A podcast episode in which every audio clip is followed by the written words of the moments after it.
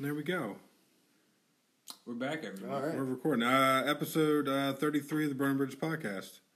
And uh, the whole gang's here again. We're here. We have to. We need a, a streak thing like on the wall here, like Two days where the whole You know- gang's here. yeah, like you know how like a, a Walmart would be like, oh, it's been 49 days since someone's got hurt. Yeah, if we yeah. get 90, we get a pizza party. Yeah. like, we need. Ooh, we can spell out pizza party on the thing. And if Joel that. makes it 12 times in a row or whatever it is, we'll order pizza. I'm about it. Let's go. I Earned And pizza Ricky will parties put, are the and best. Ricky will put five They dollars on it. Yeah, I'll throw a five in. Put a fire out. I'll tip. I'm Like a- name two better feelings than getting a, earning a pizza party as a third grader. Hmm. The only thing I can. A field day. Field Ooh, day. Field day. day or opening a first But But edition. would you rather Charlie? honestly have to go out of the classroom than like just have a pizza and a movie in the classroom with your friend? Like 'cause you you can talk to your friends if you I don't to quietly. Olympic Day was pretty fire, Yeah, bro. Olympic Yeah. Day is lit. But let's We say got- about the sunburn, about the you know you being outside, the sweat because you're in your your, your school uniforms. I, I think I'm gonna have to lean more towards outside because I have to think like a third grader, right? See, the Like, problem is you guys out didn't have school uniforms too. Listen, Yeah, that's true as well. well, yeah, but we how- just skipped Dude, the it. polos are thick. yeah, when they get suck. hot. They do suck. You try to run 100 meters in a polo, Yeah, you, Come you, on, dude. you, yeah, went they to, you, let went you to, change. no. you went to Bridgeton, right? Yeah. Okay. Oh, uh, yeah. By, by the way, we have uh, uh, pastor, author, and, and public speaker Donald Chandler on the show tonight, and uh, you're here to, uh, I guess, promote a book. Hang out with my friends, promote a book. hang, yeah. hang out with your friends and promote a book. So uh, it should be fun. Um, first thing, uh, Kenny was telling me that you're you're a pastor at a church. He was telling me where the church was. Mhm. You were you, we were just talking about like you know your dad and everything. Um, today's actually the let me do the math real quick. The twenty fifth year that my dad's been gone. Oh, okay, wow. Yeah, 25 years today, May May 12th, and he's buried at the church that you are. No way. Yeah, This world is so Yeah. small. What? Like y'all got so much in common. So for Yeah. those that are listening, my father recently passed away a couple months ago as well. That's what um, Ricky's talking about. So man, that's crazy. What yeah. My world. my my dad's buried out there. My grandfather's buried out there, and my first uh, best friend was buried out there as well. no way. So Yeah. they, they, did you know the old pastor there by any chance? Or No, like I used to go to. Ironically, the my buddy that's buried there, I used to go to church with him there, and um, would they would always they would always question why I'm running in the back, and I'm like, my, my dad's buried here. Like I was I was Oh, like wow. seven eight, yeah. Yo, it's and like all the all the Williams that go there are all the ones that I know. okay. Um, Is that your last name? no, not Okay. mine. No. Um, yes, uh, my my buddy Nick's grandma was uh, Sue Williams. Yeah, no, Sue. Yeah. She lives right in Bridgeton. Right Yeah. yeah. to Rick knows. Yeah, yeah, She's Yep, great. Yeah, I baptized her grandson. I think his name. Wow. That's Yeah. wild. But Yeah, listen, it's so dude, crazy. here- like Right. I just got a phone call like 20 Yeah, minutes ago from, yeah. from my old landlord, and even that was like same thing. I, I when I was looking for a place to rent, I find that like we our credit was terrible, so it was so hard to get a place. You know, Mm-hmm. you had to like n- get on the phone, sound like a trustworthy person, whatever. So I talked to this guy. We get to like you know go to see the house. And he hears I'm a pastor. He asks the same question you just asked. well, you know, the same subject. Where, where's the church at? Oh, here's. He was like, what? He was like, dude, the guy who founded that church was my neighbor all my life growing up. Oh wow. and he was like, and he would come over and talk to my dad on the porch, and he'd be like, so. You're gonna go to heaven or hell, you know what I mean? Was like one of those kind of preachers would get on him. But he was like, dude, I, he, this is literally said to me that day because I'm telling you, my problem was always credit. He was like, I'm not even gonna do a credit check. He was like, you you pastor that church, you want this house, you got it, and that's like Wow. the first house. I, rented. I ran into that because my, my dad was very um, I use the term infamous in Bridgeton right now. all through like late eighties, early nineties, and um, I ran into that. My first apartment that I ever got was at the bottom of Vine Street, right there next to like the the river, pretty much like down that hill. right. And the landlord of this this house, his name was uh, Brian. I can't remember his last name. He looked at the thing and seen my my name was Ricky McCork, and he's like, "I know your dad. Me and your dad used to be friends." And he did the whole thing, background check. He's like, Nah, yeah, you don't well, need to yeah, do that's that. best, yeah, yeah. And you know the landlord's going to take care of you after that. Yeah, It's not gonna be exactly, the guy who yeah. doesn't come over and fix things. He would sit there and actually talk to me every so often, I have a like just random questions. Now, But, I uh, got a new landlord. It's not the same, man. You always want to appreciate a good quality. My landlord. my new Yeah, I have, sure. I have a new landlord and it's my old landlord's mom and I'm I haven't met her yet and I'm kind of uh, something about a woman in power that I'm just scared of. really. That's I don't know book, what it man. is. Big in the book. I don't know what it is. Something about a, a, a powerful woman that just like gives me anxiety. I'm like, I don't want to be around you right now. Like, I don't know what it is. Like a guy, like a guy in charge. I'm like, man, man get the fuck out of here. Like, you know what I'm saying? Yeah, yeah, yeah. But with a woman talking down to a, a man my size, I'll, my tail's in between my legs. Right, right. I have no idea why. It's probably a kink or something that I don't know about. Like, it's, Yeah, it's probably it's what it is. underscore Probably something I'm really into, and I don't. I'm just like that you might actually pushing it away. on your first DMT trip, trip tonight. yeah, right. You'll figure that out. But, But uh, uh, yeah, uh, pastor, I've, I've, I'm not. First DM tree tip. Yeah, Tonight, Pastor.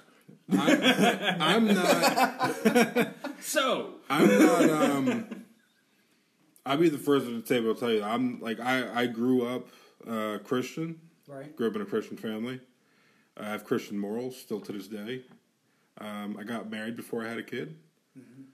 I got divorced before I had a kid too, but um, but I'm uh, today 32 year old me. I'm not um, as religious anymore, but um, I'm not one to like. Someone knocks on my door, tries to bring me to church. I'm gonna sit there and listen for an hour, and then be like, "Sorry, no, like I was being nice. I'm gonna let you do your yeah. It's not like I used to play basketball with the Mormon guys that used to drive by. Like I'm cool. With, you know what I'm saying? I'm cool with everybody. I got great stories for the Mormon guys in Bristol growing up. Oh, the, the Mormon guys with the I told, Huffies. I and the- told you my uh, Mormon story about playing basketball with them, right? Uh. Um, yeah, me and Tio, oh, you and Tio. Yeah, me yeah, and yeah. Tio played a two on two against the Mormons that were riding through they the gave it to work, They can ball, bro. We beat They them, gave but it work. like, bro, they were dude. definitely way better than I thought Mormons were going to be Well, at because that's because people are sleeping on the Salt Lake City, Utah Jazz. yeah, they're balling in loafers too. Loafers and a tucked in shirt, and the shirt stays tucked in. Too. It does. It never. It's not like sloppy or anything. No. I'm like, how are you fixing that? all the buttoned up. But yeah, I'm I'm definitely uh, I I definitely have a lot of uh, questions just because of the the the time of everything that we live in right now. Uh, you being how how old are you? You're 28. Twenty eight. Just turned You not even being thirty and being a pastor is like in in my head like unheard of. Right. Yeah. And uh, there's someone else like I, I worked at I just got done working at Harrah's in Atlantic City not that long ago. And there's a guy there, he's an IT guy. Um, he's also a pastor. And I made the joke about he said something about being ordained, and I'm like, that's funny. I'm I'm a I'm ordained as well. And I, sh- and I showed him my little card. and stuff. Universal. Yeah. I showed him my little card. He's like, oh, you're. one-" He looked at me. I just want to rebuke the Universal Church. Nah. Yeah. yeah. He looked at me. He's like, "Oh, you're one of them." That's how he. That's how he Yeah, threw yeah, us in. Oh, you're one of them. Somebody needs you to do their wedding. Yeah, yeah, yeah. and uh, but yeah, I was, I was, we were actually, I was trying to get him on, and he's like, "I don't know. I have to ask the church, and I have to, you know, I don't know what to No, do." yeah. And but we would sit there and I'd have conversations with him, and I'd I'd ask him pretty much the same thing. I'm probably gonna be asking you tonight, like what what got you to where you're at right now? Like what made you decide on being a pastor? I guess. also, Yeah. also, what entails becoming a pastor? Oh, okay, Yeah. yeah, yeah. Well, that, so I feel like we're going to get to that question in, in like an hour, since he asked that question, and Perfect. it's also, yeah, yeah. It, it, it- there's no one way to answer it. Um, I, I want to ask you a question real quick before I answer that. Is your like this is a personal question, but you mentioned um, now you have a girlfriend named Sarah Yeah. that we talked about just before the podcast, and I used to go to church with Sarah Mhm. growing up for years. So that's a weird connection, small world type, type of thing. I've just met you for the first time tonight. So Mhm. now that's not who your uh, child was with. I just thought that would be even. Well, no, it's it's her child, but Oh, it's yeah. I, I it's my child too. Oh wow! It's one of them. So yeah. saying, yeah, I mean that dude, that's so crazy. man. yeah. Such a small world. Who would have Yeah. thought? I'm telling you, like thirteen year old, fourteen year old, we were over on Indian Avenue. Yeah, because I, I told her you were coming on, and she's like, "Get!" Like she's on the phone. I, I have her on speakerphone. I'm playing the game. She's like, "Get out of here!" She's like, "I know that guy." Did she cackle? Huh? Did she cackle before she said that? Oh yeah, she definitely like. yeah, like the big, big Jadakiss fucking laugh. Yeah. And by the way, that's what being a father's about too. And just what you just said, that's super real. Shout out to fathers out there taking care of their children. It's not about bringing somebody into this world. It's about taking care of them. So. Oh, I my if you if you look at my Facebook page, it says I'm a three-time stepfather of the year Yeah. nominee. Oh, that's Yeah, awesome, yeah. man. Um, so yeah, it's definitely not my first rodeo, but uh, I love that little girl to death, man. Like tonight, right before I came in here, I, I had to, I told her I was going to be late, and I'm not going to see her tonight. I'll see her tomorrow. All right, Daddy, I love you. I'll see you tomorrow, and gave it back to Mom. I always tell my wife Yeah. that we I definitely want to have a girl first because I feel like I'm going to be a little bit too mean to my son for one. Like I, I, I have so much pressure on him to live vicariously through me. You know what I mean? That I, I can't, know I that. can't wait to bully my son that's not born yet, dude. You have no idea, no idea, dude. I'm gonna push that little ass kid around. What are you doing? Oof. I just no man, I don't want to do it because and I know when my daughter comes, I'm just gonna be like, oh baby, you know. I feel like that's gonna soften my heart a little bit. By the time mm-hmm. Yeah. For the comes. for your son. Yeah. It's, Yeah, it's the truth. It's the Yeah. truth. I have two daughters. I Oh, have two yeah. daughters and a son. Hey, that, is that what happened? Yeah. So uh, yeah, the first daughter will definitely soften you more than you think. Wow. Yeah, you're gonna go soft. I'm ready for it, man. I just want to go full soft with my little daughter. my buddy, my buddy Alex, he, you know, I go see him. I go fish with him, one of my real close friends. And I went over there last week just to have coffee with him. Anyway, his daughter was over there, so, and I, I thought about. She's only three or four, something like that. And when I was getting out of the car and going to the house, I thought about saying goodbye to her because I'm moving in like ten days. And I was like, "Ah, I just really want her to know that like I love her, and I might not see her for another couple years, but I want her to know that. And when I started thinking about how I tell her that, I started crying, like walking up to his door, like you know what I mean, in the morning just to go get coffee. I'm like try. I'm like, man, I gotta stop crying before I go see her. But like just that, and then like literally as soon as I knock on the door and like open it up, she sees me. She's like, Donald, you know. She opens her arms up and runs to me and hugs me. It melts my heart. shoulda- And I'm like, yeah, I need a daughter, man. I mean, if you were crying in front of you, you should be like, I'm not crying. I'm sad.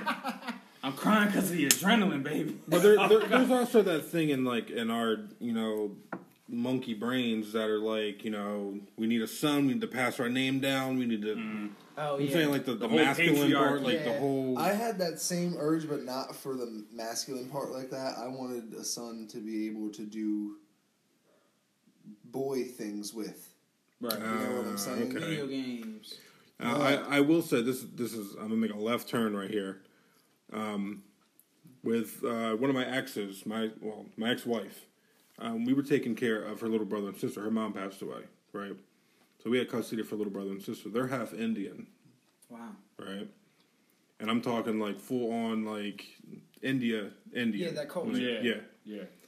Wow. And um, when her mom and dude had the first kid, it was a girl, and he was straight up like, "Nah, don't want it.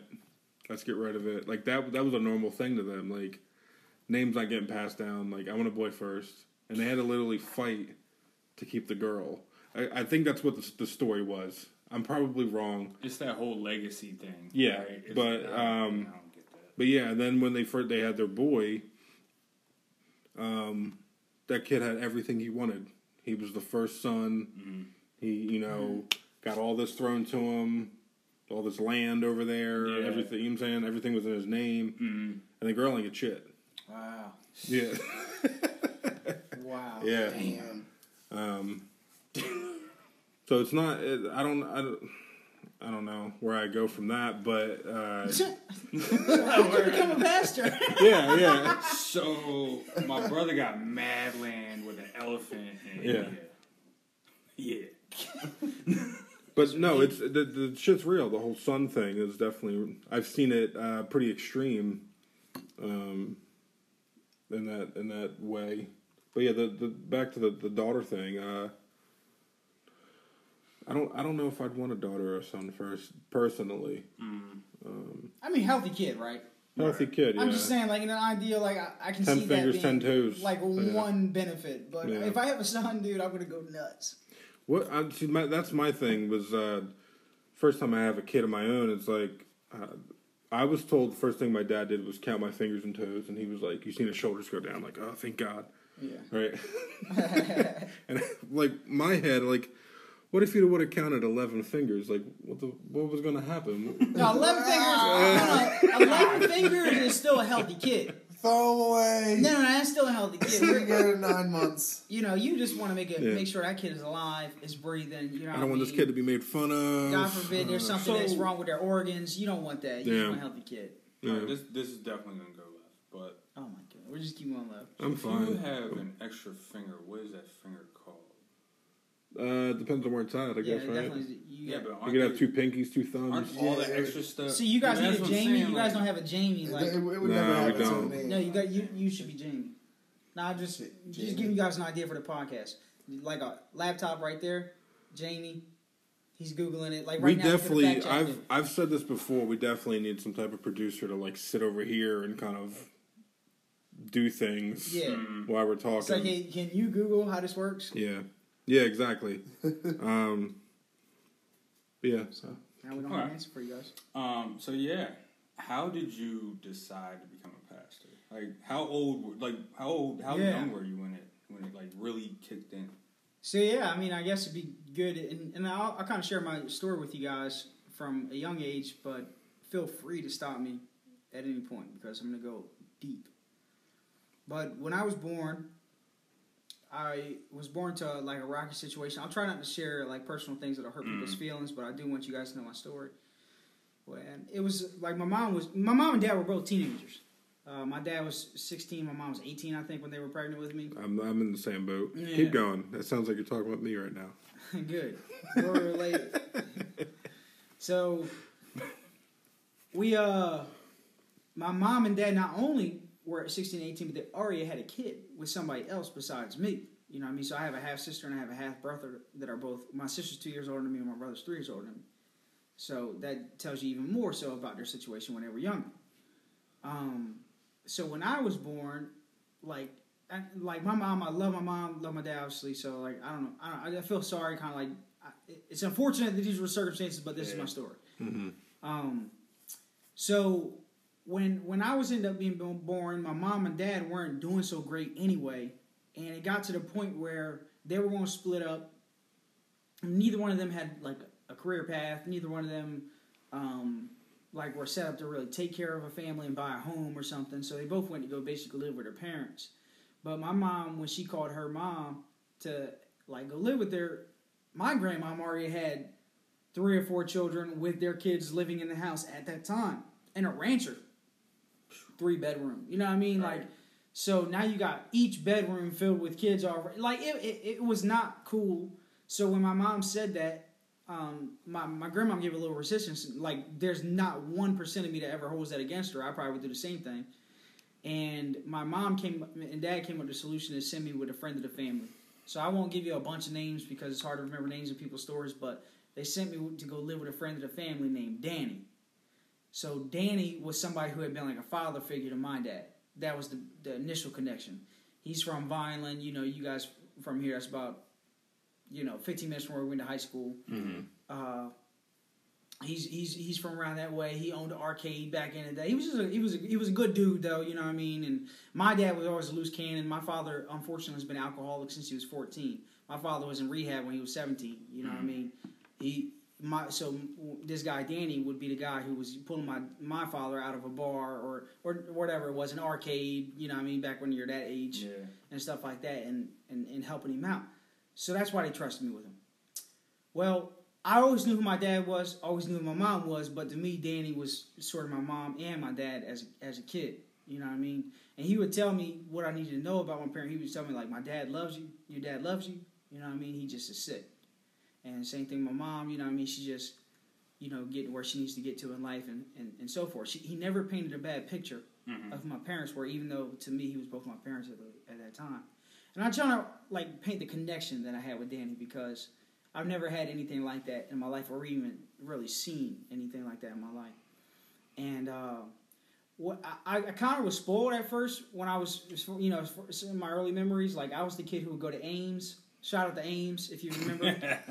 you guys remember? Oh, I remember Yeah. Ames. James Yeah. Bradlees. Only real ones all that, remember. The yeah. kids are watching this like, no, no, I have no What the idea. I hell go to is Walmart. Ames? I go to Walmart. That's it.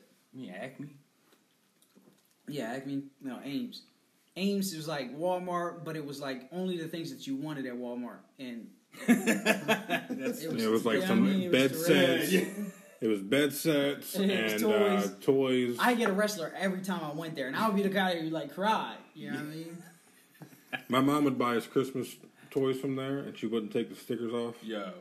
She'd she'd buy us like big ass monster trucks without the batteries. Like the battery came separate, so, we, so we're pushing around this big ass monster truck, just like, and it's like hearing it click the whole time. I feel like those stickers couldn't come off. Like, like they just seemed like they were part That's of the Marshalls bottle. is. Yeah, Right? Also, growing up, growing up, I'm like, damn, fucking uh, Santa went to Ames and got me this for Christmas. See, that's what I don't get about Marshalls is like they're trying to prove a point. You know what I'm saying? Like, dude, you don't need to put stickers on that are that. Are those anti-theft stickers on everything? Yeah, Everything. yeah, they're thick. No, they got the price on them. They'll be Oh, like, yeah, I know. Marshall, six Yeah, yeah, yeah. It's like, relax, dude. I'm, this is a Yankee candle. I could have got this at the Yeah. Yankee outlet. You don't have to tell everybody. It's Marshalls. And Yeah. it's RSP. So Danny would spoil me at Ames, and like in anything, like I had a bunch of stuff because I was his only child essentially, hmm and we lived on like a bunch of acres in Vineland. It used to be like an old farm. It was, it was a great childhood. Well, when I was seven, I noticed that he started getting sick, and um, he stopped working so much. He used to be in the business of buying houses, fixing them up, and selling them. You know, Flipping them. Yeah. But uh, when he got sick, from my observation, he had stopped working, and we, you know, you could tell we didn't have as much money. And the first thing that really was noticeable was we lost cable. When I was a kid, I loved WWE Mm. wrestling. You know what I mean? Stone Cold, Steve Austin, Rock. It was a big deal. The Attitude Era. Yeah, I mean, even when Yeah, we just talked about Attitude Era. Ames, like, you know what I mean? I was buying wrestling Yep. to play Mhm. with. You know what I mean? That's the only toy I wanted. So when, I, when we lost cable, that was a big deal. Then we lost, this is I'm seven years old. Then we lost electricity. And then we end up losing uh, running water because in New Jersey, you know, it gets cold in the winter times, your pipes freeze. If there's no running water, you know what I mean? If there's no electricity to heat it up. And uh, our pipes burst, so we lost running water.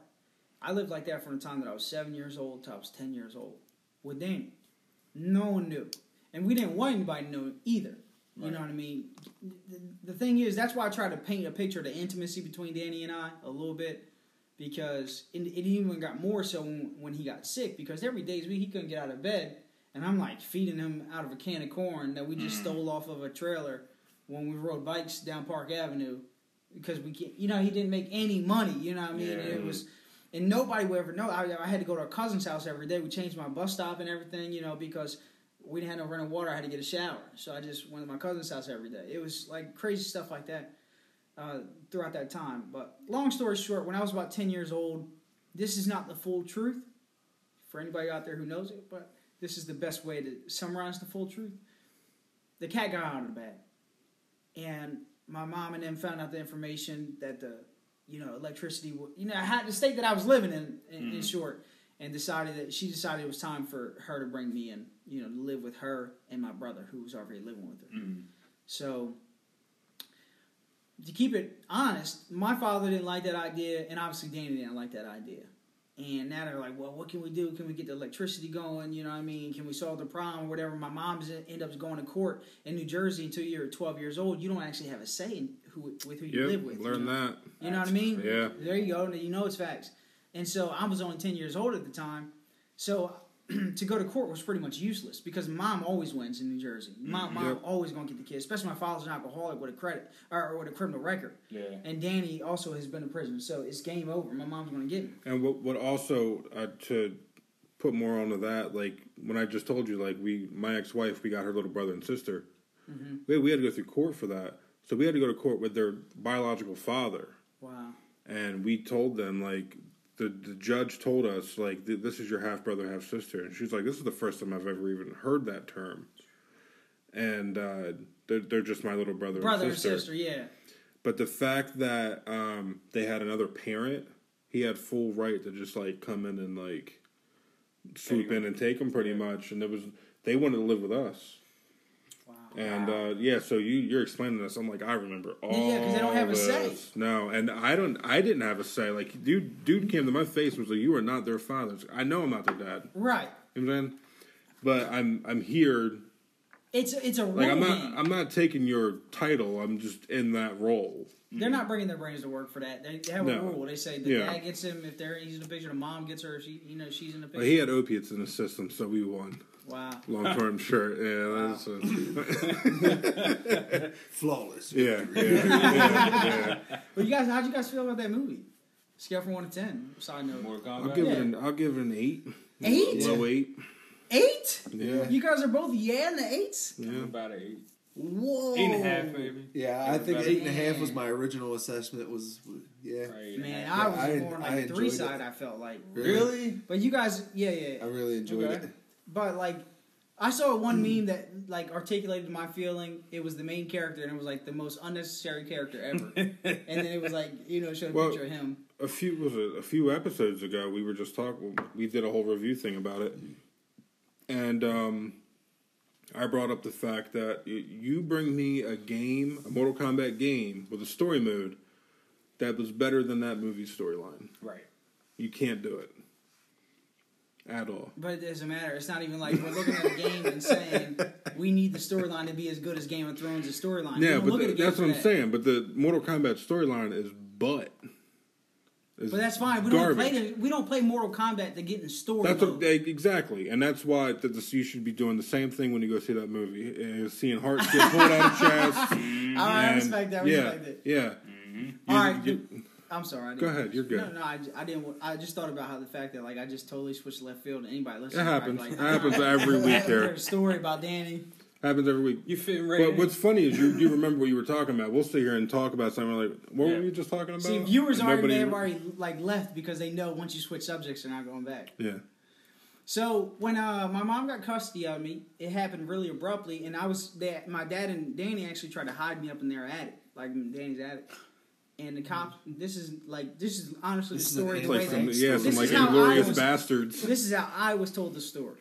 The FBI comes to the house because now there's a kidnapping case because they won't let me go. You know, what I mean, Vineland. I don't know if Vineland PD didn't want to deal with it or whatever the case was, but the FBI shows up. They literally surround the house. I'm by myself up in the attic looking out the window. My Yeah. dad and Danny are like, I don't know what they're trying to hold down the fort or what.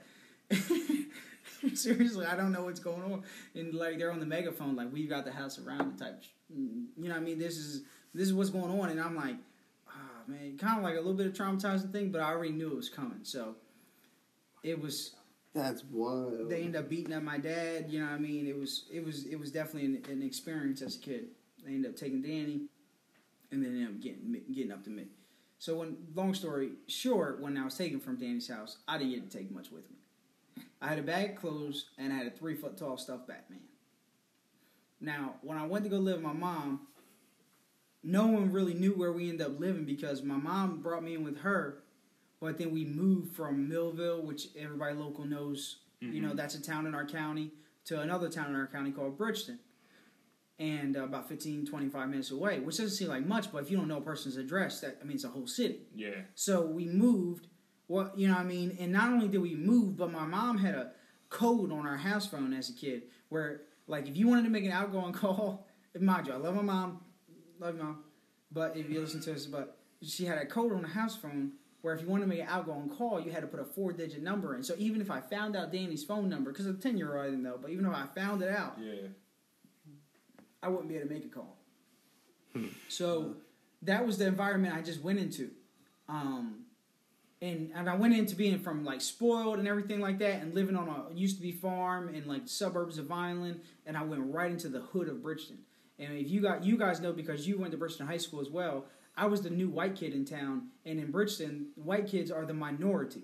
You know what I'm saying? So Hey, I I grew up that way. I was Yeah. I was the token white kid on Laurel Street. And it's not like I don't want to. I don't want to try to like sympathize for like white white boys in the hood. It's just that like I want you to see it was tough. You know what I mean? It was Yeah. from going to that demo. You know what I mean? That We're at environment we're just at being Bridgeton. loved. Where you at? I was on the north side, baby. You know Oh, what I mean? okay, North so side murder were, gang. okay. No, I was. I'm just kidding. I was from uh, right across the street from the Immaculate Conception Church. Mm-hmm. on on North Street. Uh, Northern oh, Laurel. oh, okay. That's you were in That's okay. his church. By a little little Spanish right? store. Yeah, yeah, that little bodega over there. Yeah, yeah, yeah. Yep. Okay, I know up? exactly what you're talking about. Um, so I go live over there. No one knows where we are. I don't speak to Danny or my biological father, um, who I wasn't. I wasn't like super close with growing up. I really loved him, but like he really had a problem when I was growing up. You know what I mean? There was different seasons where we were closer than others. Right. But anyway, Danny was the big heartbreak at that time in life. Mm-hmm. So I didn't talk to Danny from a time that I was 10 years old to a time that I was 12 years old. It was two years, cold turkey. You know what I mean?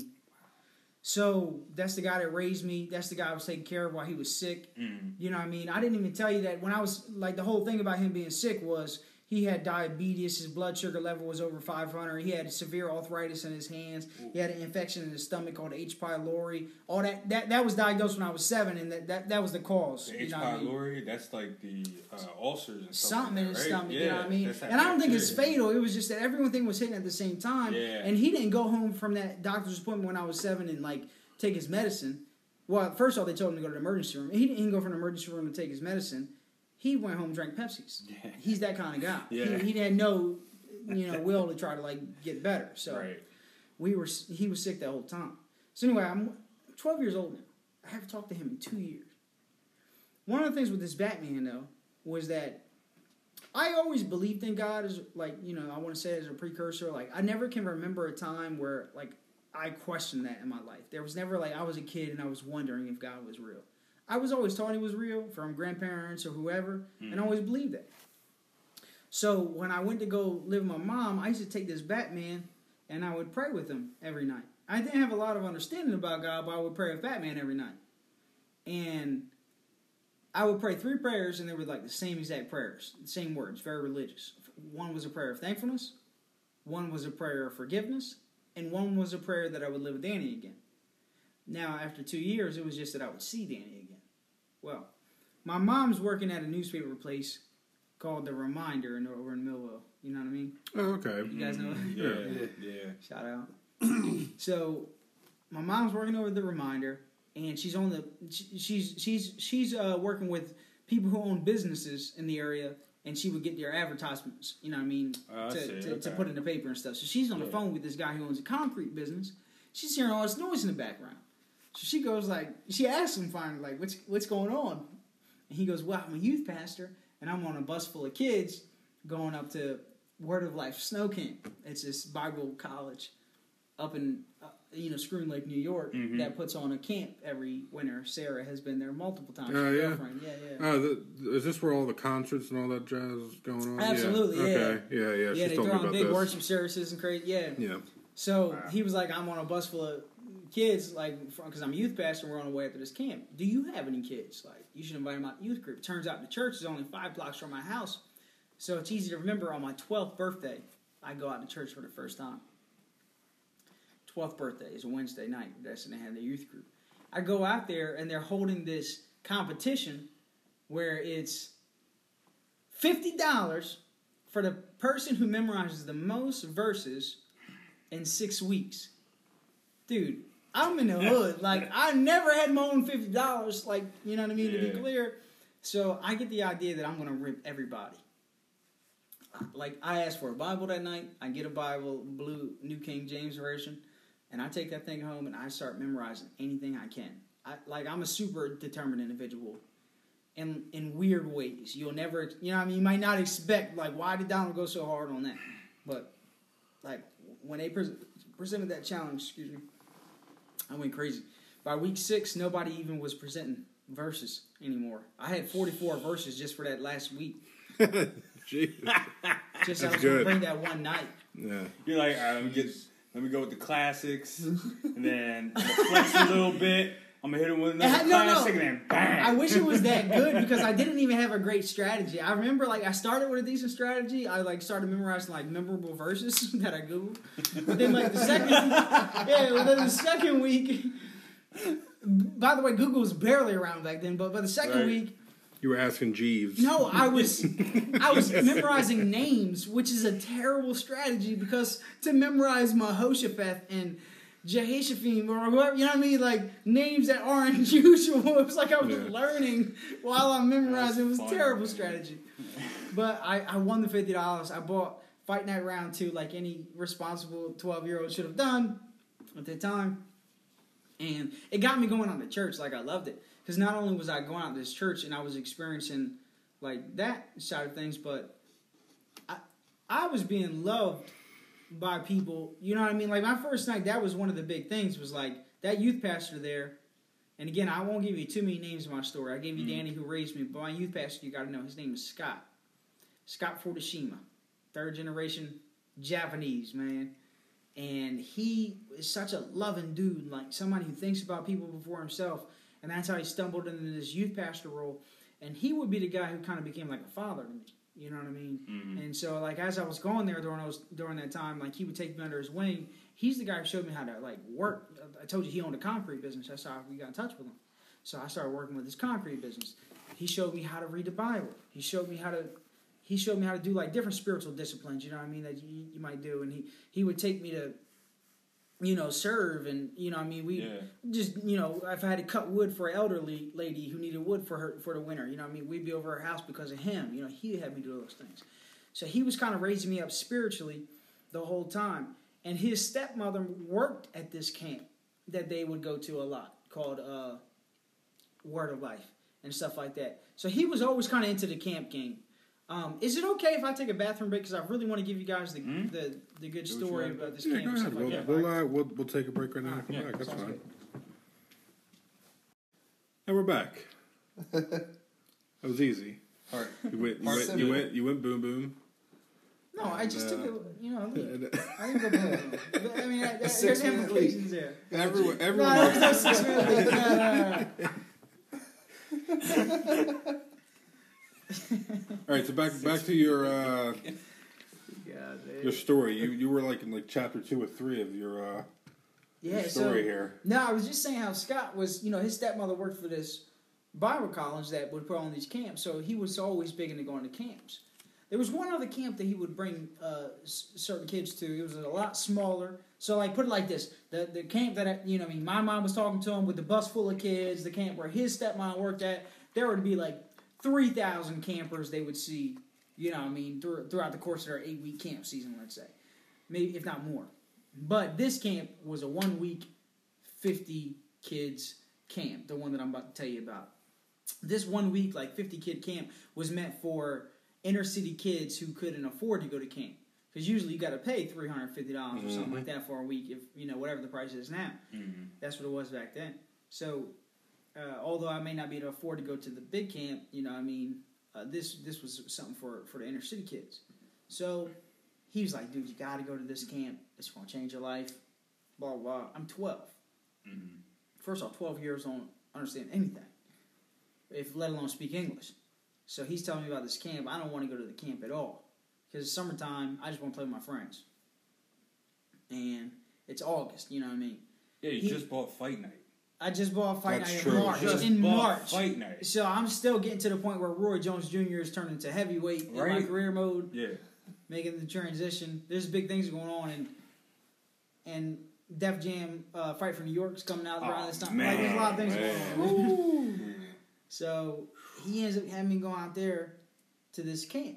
And uh, there's a whole story about that too. I, I I I burned the bridge with him for a sec. Like, dude, he he got a he was doing a concrete job for. I would just say it's very short. He was doing a concrete job for a heart doctor at the time. He had this heart doctor do a favor for him and get me a physical because I didn't have insurance. He was like, "Can you just do a, sh- physical for this kid so he can go to camp? You need a physical."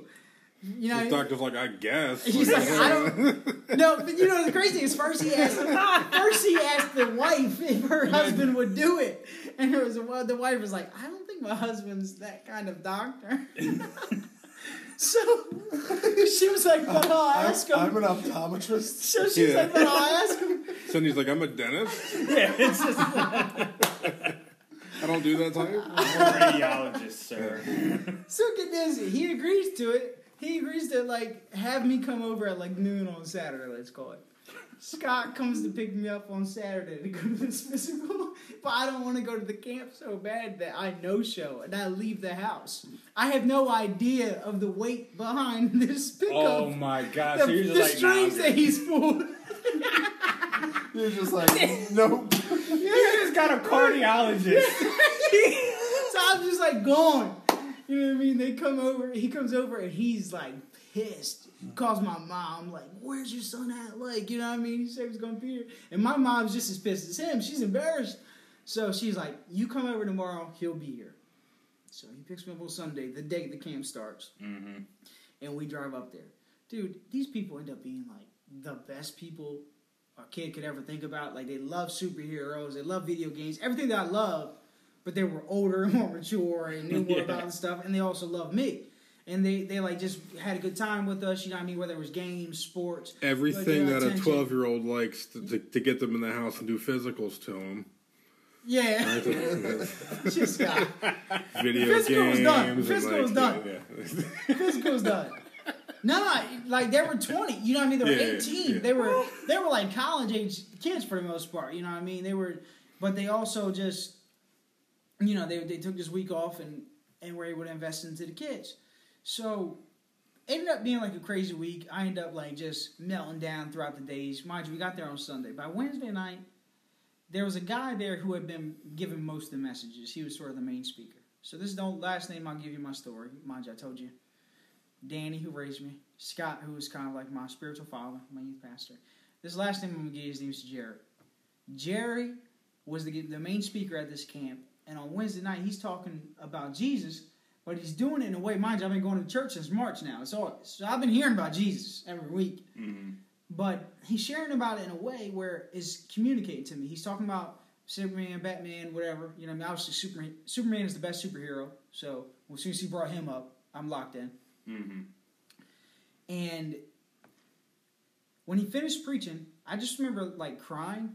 You know, I mean, after he shared the story of Jesus, I just remember sitting there crying and crying so much that he sent everybody else off to camp, whether it was snack time, pool time, free time.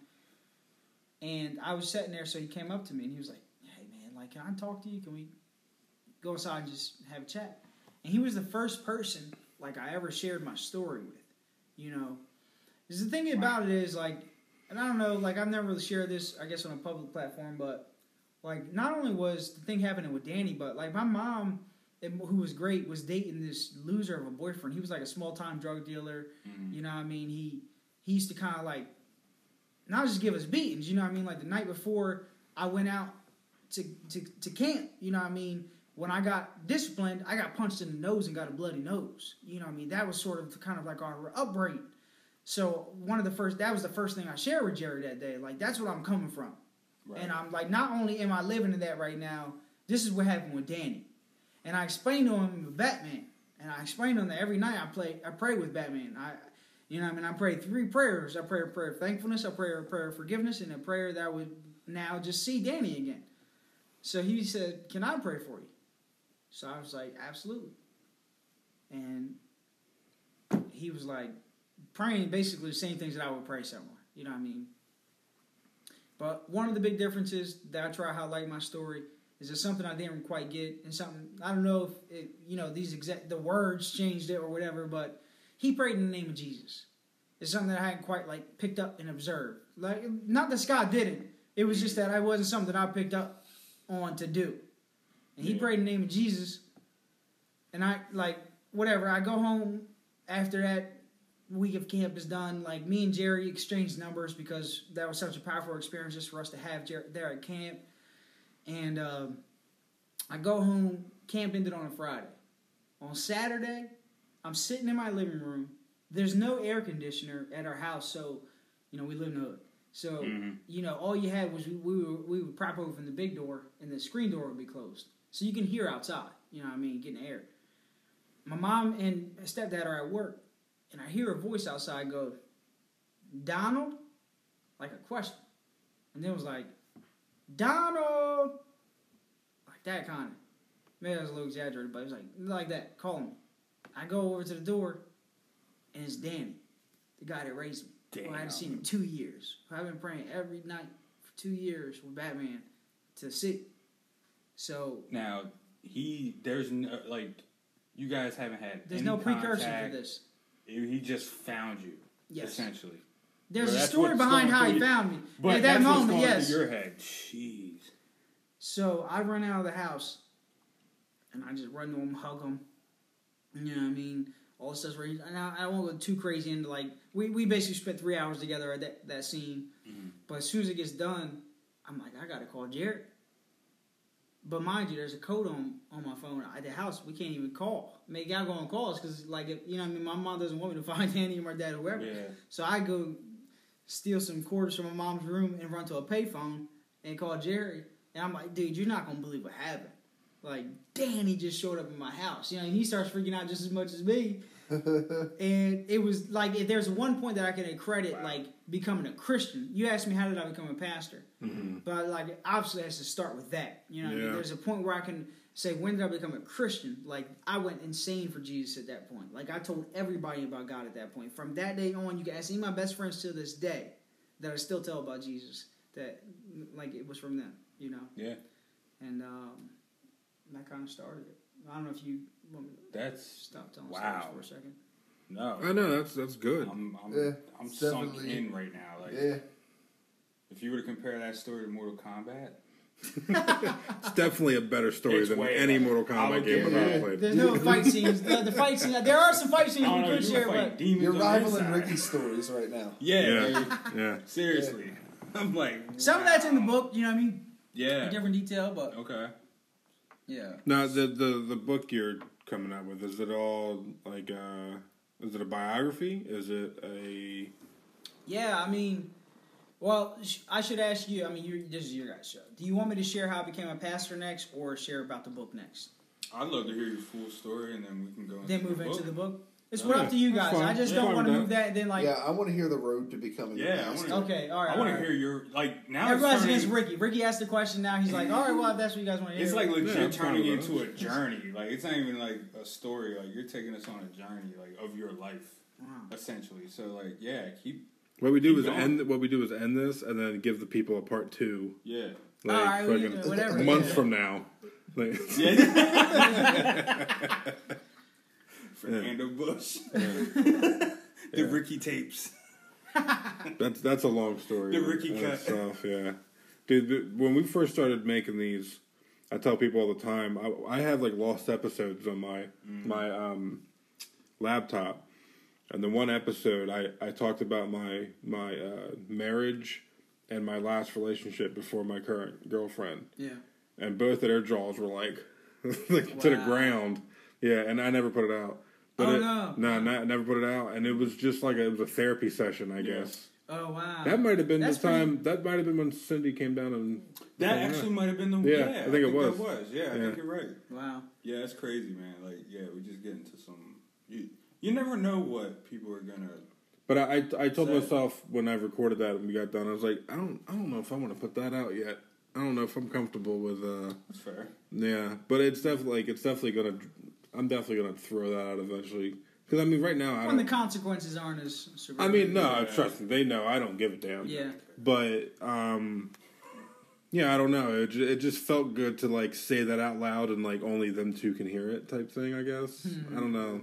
Yeah, don't and then like we were just like we were pretty much confirming what how you felt and stuff. Yeah. it was a really soft moment. Yeah, so now they understand. Now they understand like where I come from yeah, with some things. Like, Wow. yeah. It's crazy, man. That's where probably was huge in your relationship. Massive. Um. So yeah, back to um, becoming a pastor. Yeah. So how old are you at this point? Are you still twelve years old? At that point, Danny came to get y- you, y- or at that point, visit? um, at that point, I'm 12. Yes. Okay. When Danny showed up, I'm 12. I I started going to church in March, and this is August. Okay. Um, so Wow. basically, that ended up sending me into like just going to church to where like, like I don't know where the switch happened, but it was soon after being 12 that I thought I'm going to do something great for God in life. That's my purpose in life. You know what I mean? And maybe even then it wasn't even like the right way to look at it because Christians will say, you know what I mean, like that may come across a little proud, you know, what I mean, or something like that because it's God doing the work. But I'm just saying, like at, at a little, at, at- a young age, that's how I felt. I'm Your like, intentions. Were if I'm going to be great at something, it's going to be at doing something for God, right, and that's how I felt. You know, I didn't want to be. I, I played sports all year round from that age since through high school. I never had a job because of that, really. Besides working with Scott, but you know, I mean, here and there because I wanted to play sports, but I never had a dream of becoming a professional athlete. I just Mhm. wanted to do something great for God, and eventually that kind of turned into like preaching because that's a natural way to minister God's word. You know, mm-hmm. so he what would happen is Scott would let me preach every once in a while for for the teens, for the youth group they called it. And eventually, after doing okay there, he would give me a gig on Sunday nights. That's Wow. cool. You know That's what I pretty mean? cool. Sunday nights is not the same as Sunday morning. You know what I mean? And I never got a Sunday morning as a teen. Thank God. That was terrible. Would have bombed. Probably would have crushed, crushed my dreams. but what he would do on Sunday mornings is he would still use like he would he would encourage my skill sets. Like he'd be like, this, this is no lie. Like he would get me on Sunday mornings and he'd be like, hey, go take these twenty verses and memorize them. You're gonna get up. I'm gonna call you up on like during a service to like recite them. And he would just test my. He would heat check me, as we call it in the hood. Yeah, he would heat check where my memory was. He, you know, because he was a. Yeah. The thing about it is, if he was here right now, he'll tell you he was just having fun with it. Mm-hmm. Because as we know, when we're kids, our brains are different. Dude, I can remember anything. You know what I mean? And it, maybe that I was first year violin. You know what I mean? I was that was sort of the mind frame. That that was how my mind worked, and, and that's Right. and that sort of set. And he was always flabbergasted with it. You know what I mean? I could just rem- remember the verses, and so that encouragement. You asked me how I become a pastor. That was the beginning of it. Because if if you if you have your own things in life, you know why you did something. A lot of times it was because somebody believed in you. You know what I mean? Mm-hmm. They told you you can do it, and when you did something, they were like, "Man, that speaking was good." You know what I mean? He, you might be in need to you know you need to work on this, this, this, and this, but you got something. You know, and he would always kind of lead me in that way as a kid. And I told you his mom worked at this Bible college that we would go to the camps of every year and stuff like. This was the bigger camp, and uh, the whole thing was it was always like it was obvious that I was going to go there after he was kind of raising me. You know what I Mhm. mean? It was always obvious. Right. And I remember being there one summer during their camp season. It was just like I, I'd applied to the college there. I got in, and I was going to college there. Like my senior year was getting ready to be done. I was going to be going to college there. Mm-hmm. And we're up there, upstate New York, Adirondacks. And all these kids, like my same age, are running around because, like, you know I mean, it's camp and stuff like that. And they're playing glow in the dark frisbee. And I remember looking at him in his truck and going, it's just me and him sitting there. I go, Am I going to Word of Life just because everybody always expected it or because, like, this is what God wants?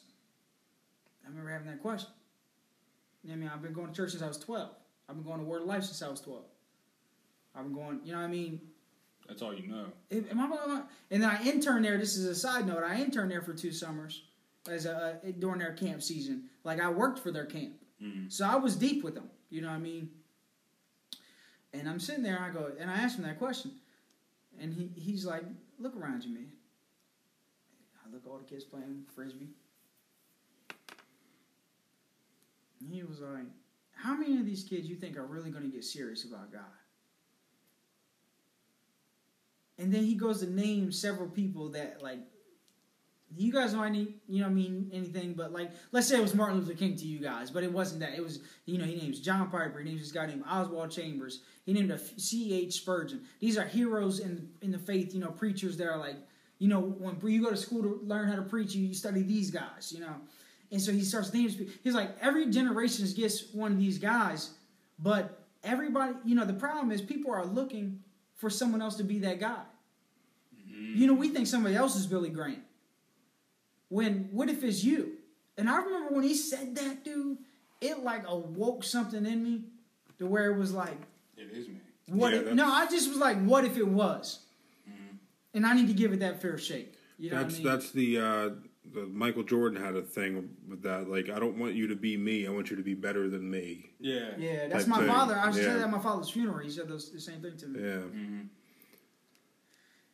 Yeah, and so I remember taking that and running with it, and uh, so much so that I didn't even go to that, that campus. I, I went to school in uh in Florida where I didn't know anybody really, because I did I wanted to take my academics serious. Right. Because when he, we had that conversation, he was like, "You think those people were doing what everybody else was doing at college? Not at a Bible college where you having benders or rave. I never got like drunk or anything or high at Bible college personally. Like we, we were really good. I never had sex at Bible college. I was re- you know really good at Bible college as far as behavior goes.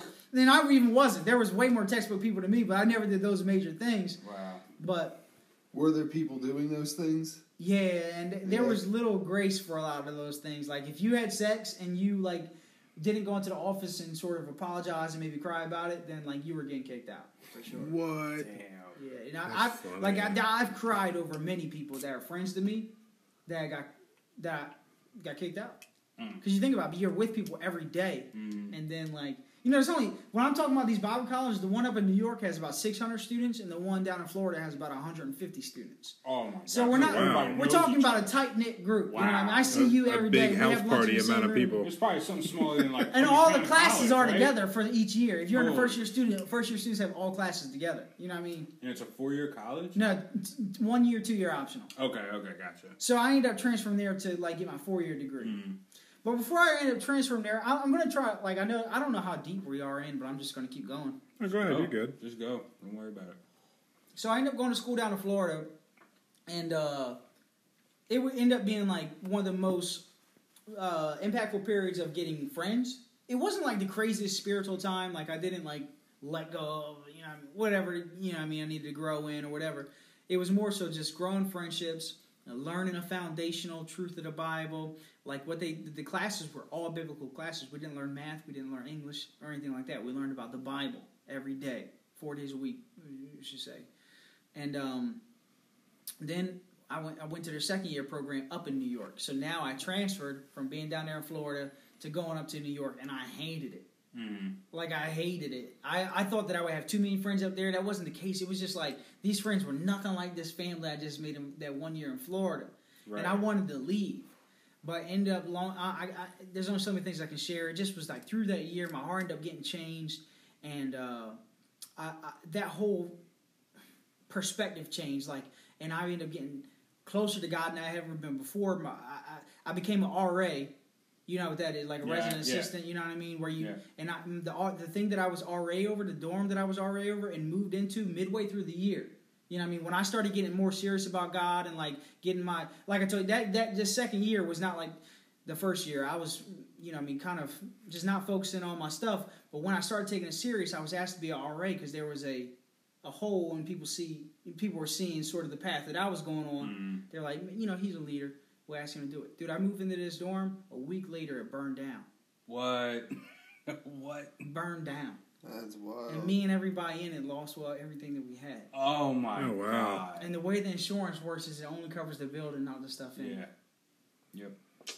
So Wow. this was like a crazy time in my life where I went from like I went off to Bible college for one year, great time. I go to second my, my second year, I hate it. But as the Lord began to like really work on me now, like change the things in my roots, and then strip me from you know even my possessions. It set me on a new path. I remember getting a phone call in April from Jared, the guy who led me to the Lord when I was twelve. You know through superheroes and all that. So like last month. I'm sorry, April of that year, my second Of year. that of year. college. Okay. Gotcha. Yes. Gotcha. I remember getting a phone call from Jerry that April after my dorm burned down, Mm. and him asking me, he's saying like, "What are you gonna do next year, man? Like, what are your plans?" I said, "Well, right now I'm planning on going to Moody Bible College. It was a school out in Chicago. It- It's a, it's a great school for Christians. Like, if you get in, it's actually tuition is free, Wow. and they only at that time it was like 247 students. I think they, they were admitting each year, so it's pretty competitive as well." Mhm. And uh, I said, if I get in there, I'm going there. In fact, it's the only school I applied to because I I have faith that I'm gonna go there. Yeah. You know I mean? Like really, you know, because like when you go to these small Bible colleges, it's like going, and not like so much up as like going to West Point for like But I think- military. like you, you like you're going to get into a Christian university that you want to go to. But I, th- I think it's like Bible every I think every one of our friends who's applied to just one college because they thought they were like I you know they were like a baby dad on Mari You're like, I am one thousand percent sure. Going to Harvard. I'm getting into Yeah. I got my boy. backflipping sneakers Yo, on. I got my black Air Forces on. I got my plaid shirt. I'm gonna do a backflip. but I tell, I tell him, I like that. You know, what I mean, that's my only plan. He's like, well, I want you to pray about something. He was like, I want you to think about coming to live with me for a year in New Jersey. He lived about in Burlington, which you guys know is about an hour north of here. Yeah. Mhm. Well, from where we grew up. Mhm. And uh, he goes, uh, I want you to pray about coming and live with me for a year. And everything that I'm a part of in this community, he was kind of a pastor. Uh, I want you to be a part of it. If I'm giving marriage counseling, I want you to be in the room. You know what I mean? If I'm doing this or that, I want you to be there. And like just basically telling me like I could learn from him the way that Jesus' disciples learned from him. You know what I mean? Like real life ministry. And uh, I was like, okay. My mind was blown, dude. And I knew God was doing something. So I said, look, I'm going to Canada this week. I'm going on a mission trip for a week. Mission trip is what Christian, like a trip Christians will go on for some form of service usually. I said, I'm going on a mission trip to Canada for a week. When I have an answer for you by the time I come back. I go to Canada, and uh, I'm about to cry telling this, dude. I go to Canada, and I remember the guy who had founded the whole Word of Life Canada. You know, I mean, he was the he was the big guy who like founded this organization there. He was like the way that I got. He, he had this little devotional time for us Mhm. one morning where like you know we woke up like seven. You know we we got with him and he he gave us a little message from the Bible. And while he did that, he was like the way that I got to where I am in ministry today is just by saying yes when the Lord gave me opportunity. And I remember sitting back and just thinking like, all right, There it is. Yeah. I, Because- I, I really wish we had more positive people Like that. in this in this area. like if everyone thought like you, Mhm. like, No. like there'd be uh, well, not how do I how do I word that? If if everyone like looked at everything a little bit more positive, I guess is the the way I would word it. Um, there'd be a lot less everything around here, crime, uh, Yeah. everything. but it's Yeah. a total fucking opposite of that. Like, it's, Nah, but we're changing, man. We're, we're changing it slowly but surely, being positive. You know what I mean? You guys are too. yeah, we gotta we gotta mm. start somewhere. So it's like There's just Yeah. this South Jersey has this weird funk that no other part of any other state that I've ever been in has. Yeah. yeah. Yeah, I mean, they're they're like where I worked at the, the nuclear power plant. It was the same. Like it it was killing me. Like my, my relationship, my wife struggled from that because Oh, how wow. mean people are there. Mhm. You got to build a tough skin. By the time I come home, my wife tells me one thing's wrong. I'm firing back at her because that's what I'm doing all day at work. You know what I mean? Everybody's, Yeah. you know what I mean? It was it was. I lived I lived down south for I'd say about five or six years, and we would come up and visit every so often for Easter or Christmas, whatever. Yeah. And we would always stop at Wawa across corner. That was like our like pit stop right before we got to wherever we were going up mm-hmm. here, staying up here. And I'd go in there and living down south, you learn to make small talk with anyone that's around you. Like that's a normal Yeah, thing. It's a yeah. normal thing. You hold And- the door for people. yeah, Is that Southern like yeah, like up up here we only hold the door for people at Wawa. No, it was real. When I was in That's Florida it. for college, I felt the same way. Really? Even Florida, it's like Yeah. not really South. But Everybody beeps their horn Yeah, and waves right. at you. Everybody knows everybody. Like Yeah. you don't have that around here. Or here. Nebraska's too. It's not the South, but the same Southern hospitality. You wave That's- when you yeah. drive. Yeah.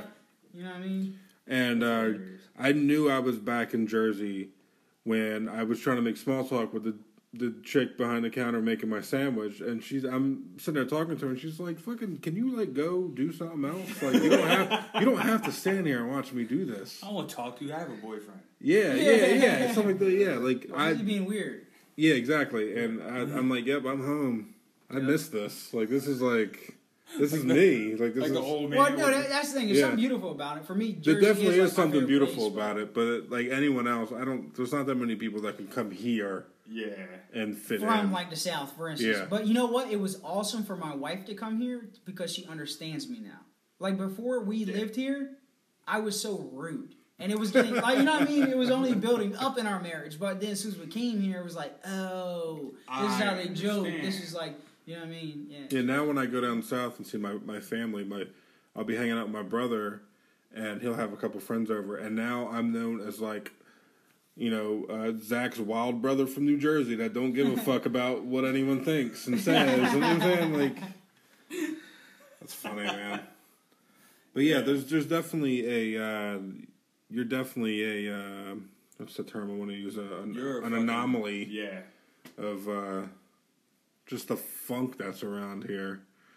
Yeah, it's it, it's always nice. and you're to have- leaving, ironically, which which is which is wild too. Yeah, Yeah. So we got to carry that on. Yeah. We got to carry that, pay it forward. Well, you know, I've been back a lot, and Um, also I hope that's a testament too to like, like I hope when I'm sharing my story, you hear that like God is doing all this stuff in my life. Like, uh, like I know that not everybody's gonna believe in that, and that's fine. But I'm saying the way that I'm sharing it is that Yeah. I didn't have nothing to do with this stuff. Like if you're hearing my story, I didn't even want to even go to camp where I got saved at. You know what I Mhm. mean? I didn't want to. Uh, whatever. You know what I mean? There's a lot of things. Like I didn't call Jerry and ask him if he had anything for for me to do this following year. He Yeah. called me and said, "Hey, what you doing next year?" You know what I mean? And I didn't ask Scott to share advice. Like I didn't ask this guy in Canada to share advice on on what to do when Jerry asked me what I was doing next year. He he came up with a message that said, "When I get opportunity, I say yes," and that's how I got to where I am in ministry. All this stuff was out of my control, and th- that's how I looked at that decision. I was like, I applied to Moody Bible Institute.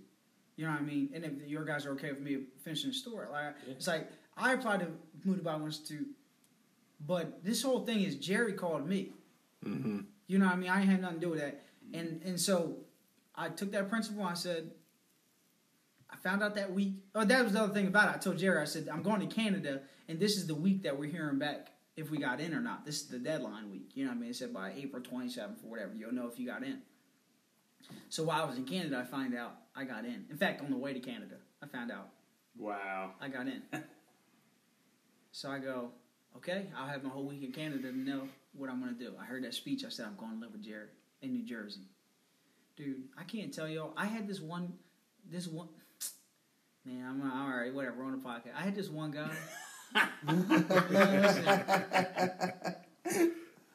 who was giving he was he was he was giving me actually two hundred dollars a month at the time, like a missionary kind of thing. Super gracious, like somebody who had used to be one of my youth leaders at the church. You know, I'm from the inner city. My mom and them didn't have no money for me to go to college. I took out loans. And Yeah. I, I couldn't afford anything, like a book or you know food or anything. So they kind of treated me that way. You know what I mean? They were like, "We want to help you out." They gave me two hundred dollars a month. Sorry, like for my second year of college, not my first year, but my 2nd Mhm. And uh, I remember when I told them that I was doing this thing with Jerry instead of going to Moody, and I was going to try to raise support as a missionary because that's what missionaries do. Like if you're going to go to Africa or something like that for Jesus, you what's the name? Obviously, I just happened to be going to New Jersey, Mhm. and he they pulled their support because I wasn't going to college. And ev- almost everybody that had been in my Christian network, when they heard that I wasn't going to Moody, because listen, it's it's it's uh renowned, it's free. Is that the top Bible college? No, no, there's no top, there's no top because- like, There's no top because a lot of that is based off of your theological preference. okay, So it's hard to say. But from what I was coming from, yes, it was like for me it was For the it was top. for me. I didn't apply to any other one because it was the top. okay. So I called them and I'm like, hey, I gotta let you guys know I'm not getting in. I called Jerry, I let him know we're doing this thing. I called my, my peoples, my mom, my friends and stuff. And like I said, my mom was always supportive, but my um oh, that's a whole nother story. I can't believe I didn't share that. My mom came to Jesus my senior year in high school. So everything that I shared about my mom in this whole thing, everything about my mom changed when I was 18. I'm not going to share it at this podcast because that's another 20 minutes. Mhm. But I'm just saying, like now, me and her are close, and she's super supportive, and I go with Jerry. But when it's like that's that's in April. By May, Jerry took a trip to Belgium. He has some family out there. Took a trip to Belgium. We get him. He gets invited to work for this international organization out there called Serve the City. Long story short, Serve the City is in like 50 countries around the world. The whole focus of it is to identify major needs in a city, like, you know, Bridgeton might have crackheads or something like that. But like where I was in Florida, they had a lot of home, homeless veterans. Like we don't have that same problem in Bridgeton, but like Mm, different cities have different demographics of needs. So identify the major needs, maybe it's five or six, and then organize big events and long term you know solutions to address those needs. So maybe every Wednesday, Hollow, you go to the orphanage and just play with the kids. That's a long term way to serve these kids. Just play with them. Mhm. You know, but maybe every once a year we have a big service event where we get 20 people together and we go serve 10 different organizations. Like you need your walls painted, you need your parking lot cleaned up, whatever. So that will serve the city. He gets asked to like, he's like by the director. Director goes, "Yo, we're having so many people that want to start serve the city around the world that we need somebody to go answer the phone, but in person. You know what I mean? Like we need you to go to them and help them start serve the city. Just go from being interested to actually starting. And like while they're having that conversation, he goes, well, one of the things is like, I got somebody come and live with me for a year and like this discipleship kind of relationship. and the dude goes, two. Yeah, he goes, great, two for the price of one. and um, that's what ended up happening. So like, although I thought I was just going to be going to Jersey for the year, I ended up traveling to almost 30 countries that year. Oh wow. Yeah. What? yep. That's wild. So- That is crazy. I ended up traveling like 30 countries. We ended up going all over Europe. We went to Africa. We went to South America. We ended up doing all this stuff with South, with serve the city. You know, That sounds way better than Bible college. yeah. And all this, all this happened. All this happened because your mom worked at the reminder, and You go back to it. Yeah. and, yeah, You and, and, and she's like, yeah, you can take my my son for the for the week or whatever. No. That's wild, man. Yeah. But you know, the the biggest thing I got from that, and and pretty much everything, is that you acted on it. Like, you can talk about it. You yeah, can, that's, you that's something do, else too you acted on You because can like have intentions. You can do. Uh, you can say, "Oh, I want to go to college," but you actually acted on that. You actually had the insight to be like, "This is something I've been praying on. This is something I've been thinking about. Yo, this is something I need to do." And you not only did you have clear intentions, but you acted on it, and you were in the moment. Cause you like doing that kind of stuff, I can only imagine. Cause you're in like kind of the worst parts of places. You're trying to bring light to the worst parts, right? So essentially, you're just like you're going out to fix the problem. A lot of people here talk about it, but that's about it. Yeah. You went out and seeked out that darkness. You brought out the light, and I think we need we need more people to take that on. e- yeah, yeah. Even if it's not uh, a religious thing, like just people Mm-hmm. to just act on things. Well, that serve the Uh, city wasn't religious. It's good. Good you said. Well, that. yeah. It wasn't actually the, the way they worded it was it was inspired by Jesus but open to all. Serve the city was, you know what I mean, who he worked for. Because that that was the thing in Europe, dude. You can't just preach about Jesus. It's not the same as this, the like going to Georgia and like saying Jesus and everybody says Amen. Mm-hmm. Yeah. Out there, it's- it's not mostly Christians. So when you know, I mean, when it's Right. mostly Muslim, what you end up having to do is, you know, we had this thing called serve the city, and like everybody wants to serve, kind of like that. That was the idea behind it. Like a lot of people want to do good things. Yeah. You know, I mean, you guys want to. You might not. Like we sat here and said, like we we don't all necessarily believe in the same God or the same version of God or God at all, but you guys want to do a lot of the good things that I do. Yeah, the lowest common Yeah. denominator. The biggest thing we have in common is serving others. Whether So- it's bringing entertainment or going to hang out with the disenfranchised. And that's what what happened is we would serve, and then the whole idea is if we're serving together, what I'm going to ask you is, Hollow, why do you serve? Cause I'm about to get on you, bed. You feel me? And then as soon as you, it's it's not as so I can say what I'm going to say, but Yeah. eventually I'm going to say why I serve, and I'm going to tell you about Jesus. I mm-hmm. make I make because I feel like He's the hope of the world. You know, I feel like He's going to change everything when I when I explain this message. Not to try to convert anybody. It's just that like I'm telling you what has changed my life. Not so anybody else believes. It's just this is what's changed my life. You tell me why you serve. I'm going. I'm going to take it in the same way. That's the bit. Oh, I'm sorry. That's the biggest question, though. It's like when you find your why, yeah. right? Your why is you want to serve God. My why could be, uh, I just want to find joy in helping others, or something like that. I told you uh, a little bit ago, like I grew up Christian. I, I, I'm trying to think of when I stopped going to church. I'd say I was about 13 or 14. I I feel like that's an, the average age of like that's Yeah. when you can make the decision. Like your parents are like, uh, you don't have to go anymore if you don't Yeah, want to. yeah. Um, But like what you were talking about earlier, how you would you would pray every night, and then like all these things happen, like bang bang bang, right after another. Um, I w- I'm the kid that questioned everything. I was the um, I was the one like something good would happen, and someone would tell me like it was oh it was Jesus. You you know I prayed for it, blah blah blah, and I'm like in my head I'm like do it again. Like I'm I'm that kid. Yeah. You're troubleshooting. Yeah, and that's and it that ironically, I think that's that's kind of where I'm at mentally in my head today. Like something could happen, and I'm I'm so easily let down. Dude, can I share a quick story with you? That's nothing to do with Go me? ahead. It's kind of mine. No, go ahead. My friend Jerry, who I was telling you guys about, led me to Jesus. He got asked to speak at this church one time. It's like a smaller church, I'd say about 56 people. And uh, Jerry never likes to just preach because he's really sick of people just talking about the Bible and never doing what it Mhm. says. So when he preached, he was like, I'm going to do something. So he gets everybody in a circle and he says, you know, like not in one big circle. He gets like people in the circles of like five or six, let's say, whatever it is. He's like, I want you to pick somebody in the circle to pray for. And while you're praying for that person, if you think of something encouraging to say to them, like if something comes to your mind and heart, I want you to actually say it. Because how many times do you think you might have thought of something to say to me while we're talking now, you don't say it? Mhm. Yeah. So, because he was up there speaking, he didn't necessarily get into a group. But he had saw this. He had observed this one guy come in. He looked like one of you gentlemen from from the description, like a bigger dude, a beard, somebody you don't predict to easily just sit there and cry. For Uh-huh. instance, you know what I mean, like hard nosed guy. He come with his girlfriend, who he did recognize, but this was the first time he had come. Jerry saw him. He's like, I'm gonna pray for him. You know, what I mean, he's on stage. He's just across the room. He's like, I'm gonna for him.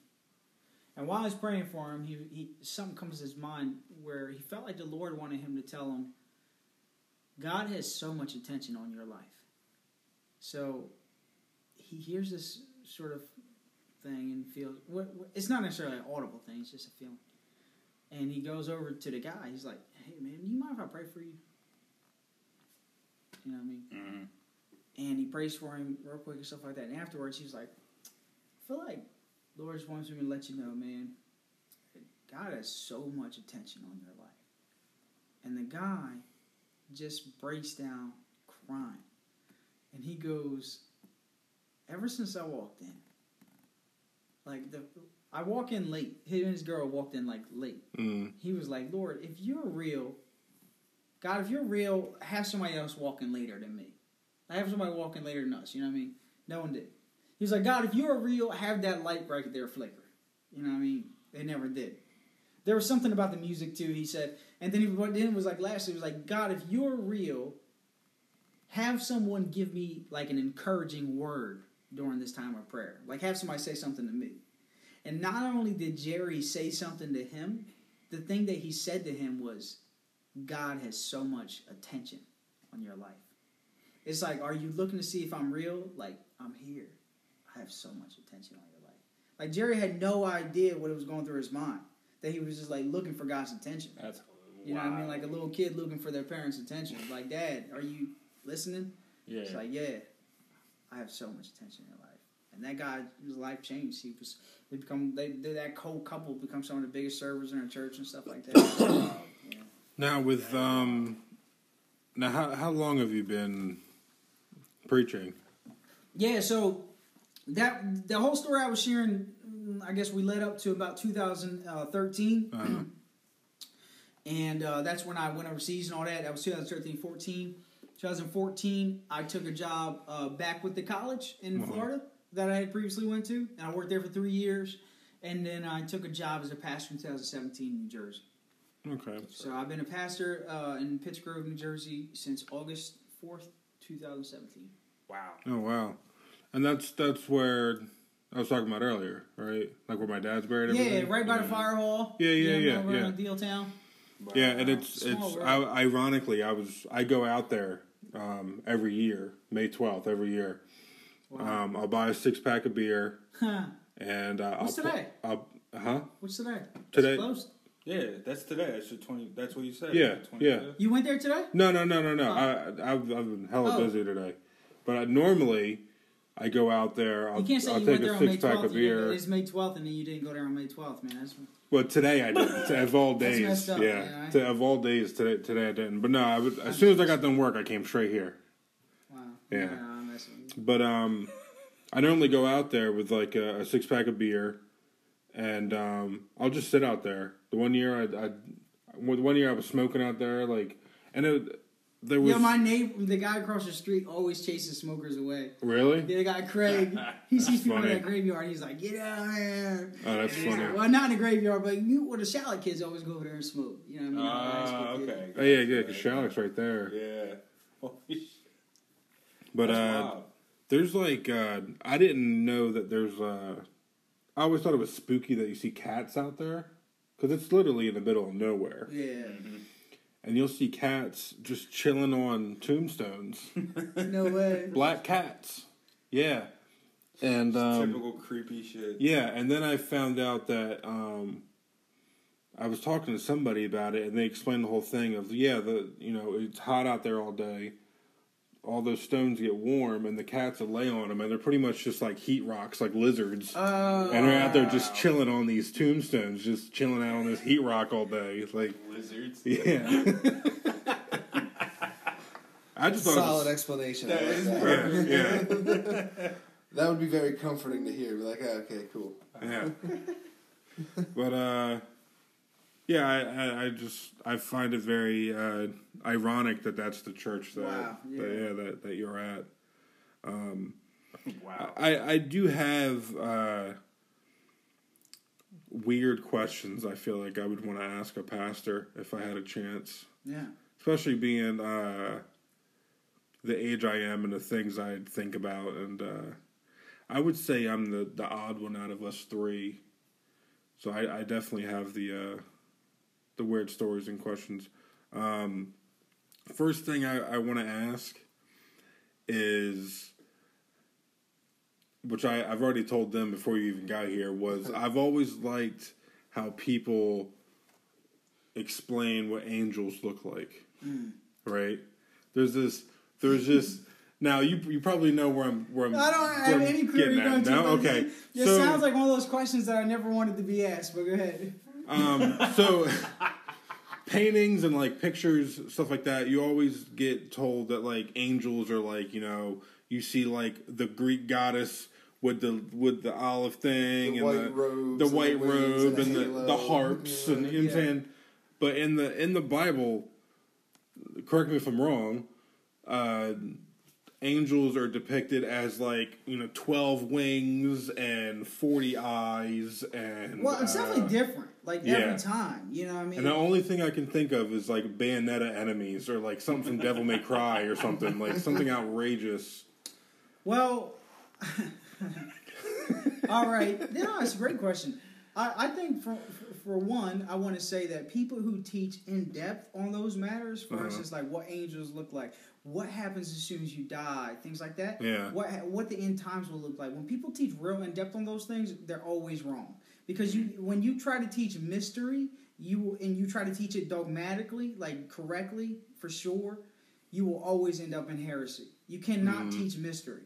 So, uh, those people that say, you know, Jesus is coming back in 2012, like Harold Camping from New Jersey said, you know, was going to. Oh, I always loved like every three four years you'll see like some billboard on the south side of Bridgeton It's like Judgment Day, Yeah. May second. Sell your stuff. I'm also buying houses, all cash. Yeah, Yeah, it's yeah. like, come on. we know these guys are wrong. But the same thing happens with the afterlife. The same thing happens with a lot of the supernatural. And uh, now, not all the supernatural, you know what I mean? Like, there, there are things that we experience, I've experienced, you know, as well. And maybe if somebody did see an angel, for instance, then they could give an accurate depiction of that angel. But it's not going to be. I, I- I'm not saying that, that that has happened. I'm just saying that, you know, for whatever, like, if we're reading a depiction of what somebody has said in the Bible, or, or you know, that may be one scenario of it, but doesn't mean that's what all angels look like. For instance, there's three scenarios where somebody sees Jesus. One, Ezekiel sees him.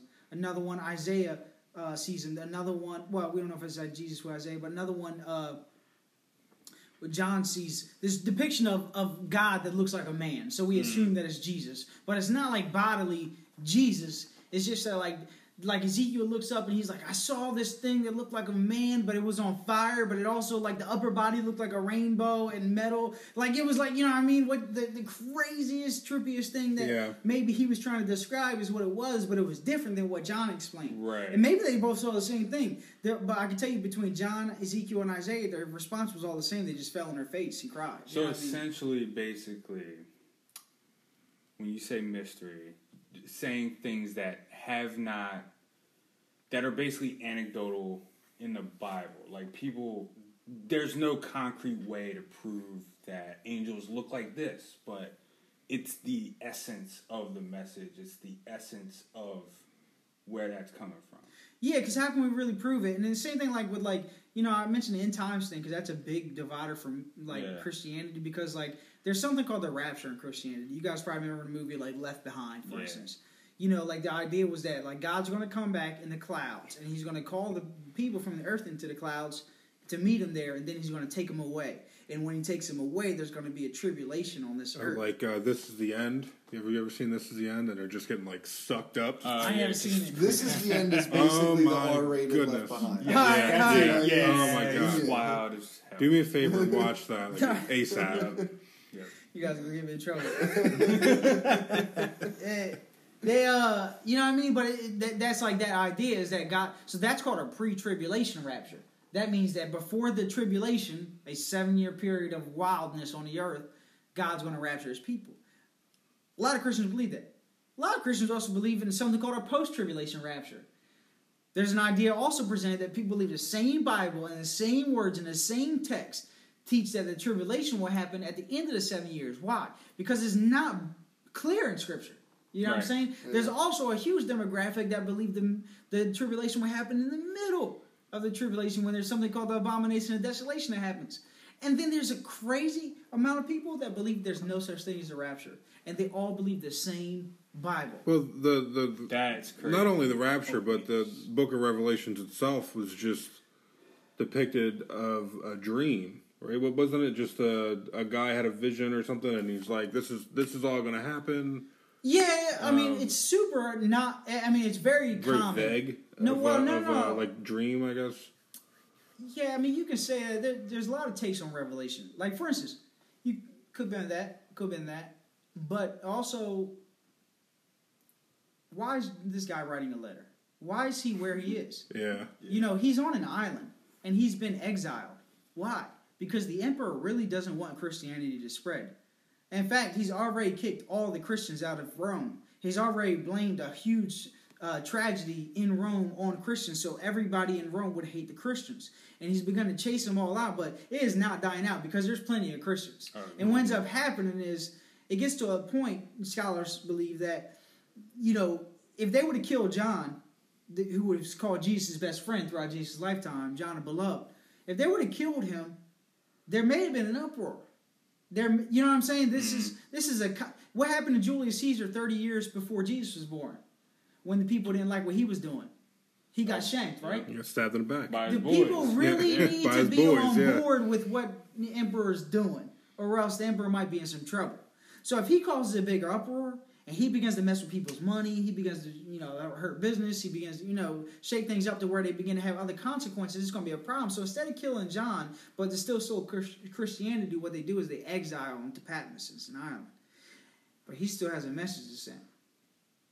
Well, how would he be able to send this though if Christianity is like done? John's the last apostle that we know that lived. By this time, Christianity is like not not that it's done. It's just that not not done. I'm sorry, that's a misuse of words. It says that like it's restricted. So I can't send you a letter the way Paul was sending letters earlier because they're going to be stopped in their tracks. You know what I'm saying? I'm saying. So there's there's a large uh, demographic of people out there that believe the the letter of Revelation, what they call as preterist, which means it was written for the time period of that day, but it was just written in co- code. So when you talk about the mark of the beast, for instance, there was a mark that people actually had to get Wow. during that time for to go to the markets in the city of Rome to be able to purchase the items. You know, and there's so the and, and now it's just one example. I'm saying you can go study for yourself, but there's many people. There's many th- people who believe you can explain everything almost in the book of Revelation to to be according to that time period. And then there's many people who believe that it's a mixture. It's like hey, part of this was apocalyptic for that time, and then part of it was for the future as well. They call those partial preterists. And um, anyway, I, I don't mean to go two balls deep in it. I just mean to say that there's there, there's so many ways that you can take so many different things, and um, that that leads us into the book really because that's that's the whole thing. It's like Christianity often starts with the same concepts. Like we believe that God is Father, Son, Holy Spirit. We call that the Trinity. And we believe that the Son Jesus manifests himself in the flesh. He was born as a man and baby Jesus about 2,000 years ago. But he was fully man and he was fully God. You know, he was, you know what I mean? And there were certain limitations as God that he, you know, allowed himself to go through, but this is what we call the Trinity. And we believe this man Jesus lived a sinless life. At the end of his sinless life, he died. And what you got to remember from the beginning of time, when people sinned from the first time, when Adam and Eve ate of the tree, you guys all know the story, Adam and Eve eating mm-hmm. from the tree. One of the first things God did is cover them with skin from an animal. It indicates that from the first sin, there was a sacrifice to cover their body. And one of the things that God paints throughout the scriptures is that I'm not trying to preach to you guys. I'm just I probably No, go ahead, like preach preacher. on, It's like a history lesson. Well, I'm talking No. like a preacher, I'm a preacher bride, but well, from the first sin, there was there was they were covered, with this skin, and there was a sacrifice from the first sin. And what what God has painted is this picture throughout the beginning of the Bible that for sin to be covered, there had to be a shedding of blood. That's I'm not going to try to sit here and explain to you guys the reason behind that. I'm just going to say that that was the system that was originally set up for the for sin to be covered. There had to be shedding of blood, and you know, you guys often maybe hear uh, sacrificial lamb or or whatever. You know, there there was a whole temple that would be established. There was a system that was set up for how you would sacrifice. But by the time this is going on for like a long time, you get to the last book in what the Bible calls the Old Testament. You guys know there's the Old Testament and the New Testament. There's before Yeah. Jesus and after Jesus, in other words. By the time it gets to Jesus' life, the last book is talking about how they're giving three legged lambs. They're giving blind lambs. They're not giving the best of the best, the spotless, blemished, unblemished lambs anymore. That's like even the sacrifices have gotten lazy. We know that this has always been a temporary fix anyway. Like you were only getting, you know, saved from your sins, per, you know, quote unquote, temporarily anyway. You never really had a So they're so that what you're saying is they were only getting like three legged lamb fixes. Like they're like like you know what? You're only, that's the way I'm Yeah, kind of. I guess I mean yeah. they weren't like being Like their horse like and buggy eternally was saved from hell fixed. necessarily. yeah. whatever like, it was. I'm, I'm a The half horse and ass it buggy got- too. Yeah. The horse and buggy got fixed with the spoil, the food spoil. Yeah, I mean, it's a, it's that's a great way to put it. And so Jesus comes into the picture. He's like everything that the law tried to accomplish in like atoning for your sins, I'm gonna do on a perfect level. And so when Jesus dies, he pays as like he sheds his blood. You know that's why like the blood is the big idea in, in, in Christianity. Like he sheds his blood and pays for sin the way a lamb would, but he does it in an eternal way. Why? Because he actually dies. He faces death, but then he he defeats death, and he rises from the grave. So the Bible says the wages of sin, the payment of sin is death. So Jesus paid that. Yo, Listen, folks. When is the last time you tried a product and it was so damn good, you turned it around, looked at the back, tried to find a website, a phone number, something, and you actually reached out to that company? Uh, I had an energy drink, uh, Baja Lime Raze Energy. It was so damn good. I reached out to them and said, "Hey, is there any way possible I can get a discount code for the podcast?" They instantly wrote me back and said, "How's fifteen percent off your entire order?" So listen, you go to repsports.com, put everything you want in a cart, use the code word BurnBridgePod, that's all one word. At checkout, you get 15% off your entire order. That's repsports.com. Use the code word BurnBridgePod, all one word, and you get 15% off your entire order. Uh, my wife wants me to come home early tonight, and that's all. And that's all, honestly already blue, so it's already good. Oh, I, I get that ass every week. Yeah, Every single week. I promised her a movie tonight though, so I got to watch Sarah, a movie. Sarah Nah, yeah, so we knows. don't- Sarah knows that like this is my day of the week, Yeah. and she'll still text me and go, "When when you coming home?" When I'm like, like I, I'll tell her like I'm recording. I love you. I'll see you when I get home. And I put my phone on silent, upside down, and it's just me talking. Um, but uh, yeah, I want to get back to to to you. What did we take the note on though? Are we on, are we live right now? Yeah, I all I got was me talking about my crazy ass That's girlfriend. awesome. No, it's good. Um, my other question for you, I'll skip the dinosaur question. We'll just go. We'll just we'll just skip that one. We'll skip that one. um, I enjoy. Um, I It was totally something though we were supposed to pick up on. That, like the listeners are like, the listeners. oh, it like, says it says uh, led up to the story of Jesus. That's what I was told to write down. Oh, okay, yeah, all right. Do you want me to finish that, or you want to ask your question? You can go, go ahead. Go ahead. Well, there was one more thing after that that, that that makes that make sense. You said led up to the story of Jesus and then uh, the book. That's what I was told to write down. Okay, all right, cool, cool. All right, no, that's cool. No, I was just saying how the Old Testament led up to Jesus making a sacrifice. There you go. That's That was- that's what I- I think that's we were it just- was.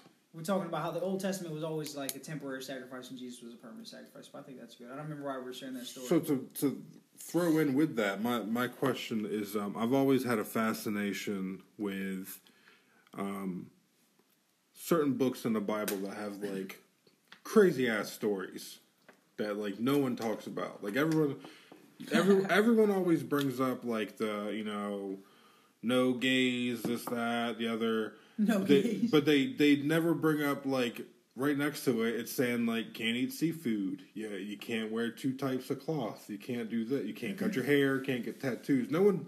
There's no signs next to the no gays ones that are saying that. you know what I'm saying? Yeah, there's Like nobody this- out there rallying like- against people with tattoos. Or or shrimp or shrimp or anything like that. Yeah. yeah. Um, but I, I, Yeah. I, I do like the the other ones that are like. I love it. There's the, the, there's the one story about like people are, are saying it, it was like an alien spaceship. Like there was something. It was a glowing light in the sky. They could, they were trying to. It was a UFO, pretty much, is what the description of it was. Or uh, what was the other one that I said I I always thought was weird? Um, making bread out of out of animal dung. Just random random things that like right, those are two stories in the Bible that don't exist. I just want to clarify. From my knowledge, there's no UFO or bread out of those stories. I want to say it was In the Deut- Bible. I want to say it was. tasty section in the. I want to say it was Deuteronomy. You testing my scholarship right now, but I want to make. I want to. Is it Deuteronomy that's like stories? That's just like Well, uh, sure. I mean, there's a there's a lot. You know, I mean, there's a lot of books. Uh, First Chronicles, Second Chronicles are definitely like, whatever. I mean, there's uh there's there's plenty of books there. so as in like uh, some of the stories are like Deuteronomy. eyewitness. Like this is what I seen. This is what I got out of the, the situation. Like it's not like. I mean, everyone knows the entire Bible is not you know God, God Jesus. There's also like you know the story of Gideon and the story of like right, right. Noah's Ark, all that. Um, but yeah, there's. I, I'm telling you, I, I, I we we need a Jamie here. That's what we need. Well, no, I think even if we can't get the specific stories, it's still good to just talk about the concept. You know, Yeah, like what that- about the weird stuff? Yeah, no, I enjoy the weird stories. I enjoy the weird stuff pretty much. I guess I guess what- what's coming out all of the this. weird stories mostly, Well, no, no. if there are. You always get the wholesome like Listen, stories pounded in. the Yeah. stories that you think are normal are way more weird than you think too. And so I've that- had that explained to me as well. yeah. I Um, mean, with just like the context behind everything and Yeah. Yeah. See, the thing about it is, like, a lot of times people are preaching the Bible the way we read it in English. Like, Right. you could hear a really good sermon by how the Bible is read in English. If I say, like, for God has so loved the world that he gave his only begotten Son, that whoever believes in him shall not perish, but have eternal life. John 3.16, the most popular verse in, in, in the United States. You know what I mean? I can say that, and I can preach a good sermon just based off of those words. But you guys have no idea what the history of John 3 is. You don't know what the context of John 3 is. And you don't know why Jesus said that. That's definitely the the Second Amendment of uh, Or why John Bible verses. Like that's the one that's like what's what's John uh, three fifteen? I'm like, I have no I idea know. what that says. Yeah, Right. But John three sixteen. I know what John three sixteen says. A wrestler made it his own. So that's the thing about weird things in general, though. Is like you you bring up a verse like uh like one of the ones you referenced. is like they, it may sound weird and like why why are we not addressing it the right way? But it's like what's the context behind it, good or bad? So for instance, like the, I'm writing this book right now called "That's Not Biblical." Let me tell you a story behind it, not like promo of the book necessarily, because but it really answers the question exactly. I was going to I was I told you guys my story where I was working at a Christian college. Well, while I was working at a Christian college in Florida, I was going to this church in Tampa. Church was called Watermark. It was awesome. It was like I was 18. These guys had like beards. You know, I mean, you could flannels. You could drink coffee during the church service. wow. The music was indie folk style music. His name's I Priest. think I, I kind of want to go. Well, yeah, right now, right? It- like you can, if anybody's listening, the music is Priest and Phillips. He's still making music. Is my friend Tommy Phillips that makes music. Um, Priest and Phillips, you find him on Spotify and all that stuff. Anyway, they they were playing like their own original music and stuff, and I was like blown away when I like. So I started going to school there, and and as I worked there, you know, years later, I met my wife. My wife and I would end up going there together. Uh, my wife would join the staff of that church. You know what I'm saying? That dude Wow. ended up marrying my wife and I. He premarital counseled my wife and I, all while I'm working at this college. Now, at the college, if you were a student there, imagine you come from out of town. Let's say I like me, I came from out of Jersey. How do I know what churches are in Tampa? Right? so maybe you try some out or whatever. Well, there was certain uh, parameters on trying out a church. It had to be a part of, like a, a staff member had to go there. You know, they had to have similar theology. You know, I mean, you know, with same beliefs as God as as our school did. So, anyway, one Sunday, this is like 2016. So like I've been going there for years now. My wife, my wife's on staff. We've already been married. One Sunday, a woman gets up and preaches. Now, if you don't know, women preaching is a very controversial topic. Really? Oh yeah. I didn't. I didn't know. But now that you say that, I'm thinking, sitting here, I'm like, I don't think I've ever seen a a, a woman on stage talking. Like it's never. It's always been a man Yeah. with a book Oh, in his I hand. have. Yeah. My grandmom's watched so much uh, different Christian like The only one I can. that. Uh, yeah, I've, I've seen a few of them. The only There's one a I can I've think seen of- preaching couples. The only one I can think of is that. remember that little old, this little old white lady dressed up as a nun on TV on like the Oh, Christian yeah. channel. It's the only one I can think of. The 700 Bro, I'm pretty sure Yeah. she's still alive. I know, like the I old like so. nun lady or whatever it was. Yeah. sitting in a chair. She was she would sit there wearing her rosary and she. Yeah, I, that's the only one I can think of. She's a marionette now. Uh, you Yeah. know, Yeah, she, She looks like the mummy from Tales from the Crypt. Like she's Yeah. she looks terrible. she really does. She needs to go home to Jesus. She really, like, she's fucking, Try to sweet Oh, she was that old when we were she kids, probably dude. is, but man, she's she's Yeah. old. she's holding on. To So yeah, back to what you're saying. Well, though. the woman preaching is like, well, there's a verse in the Bible. I want to give you an example of how the Bible can be taken, you know.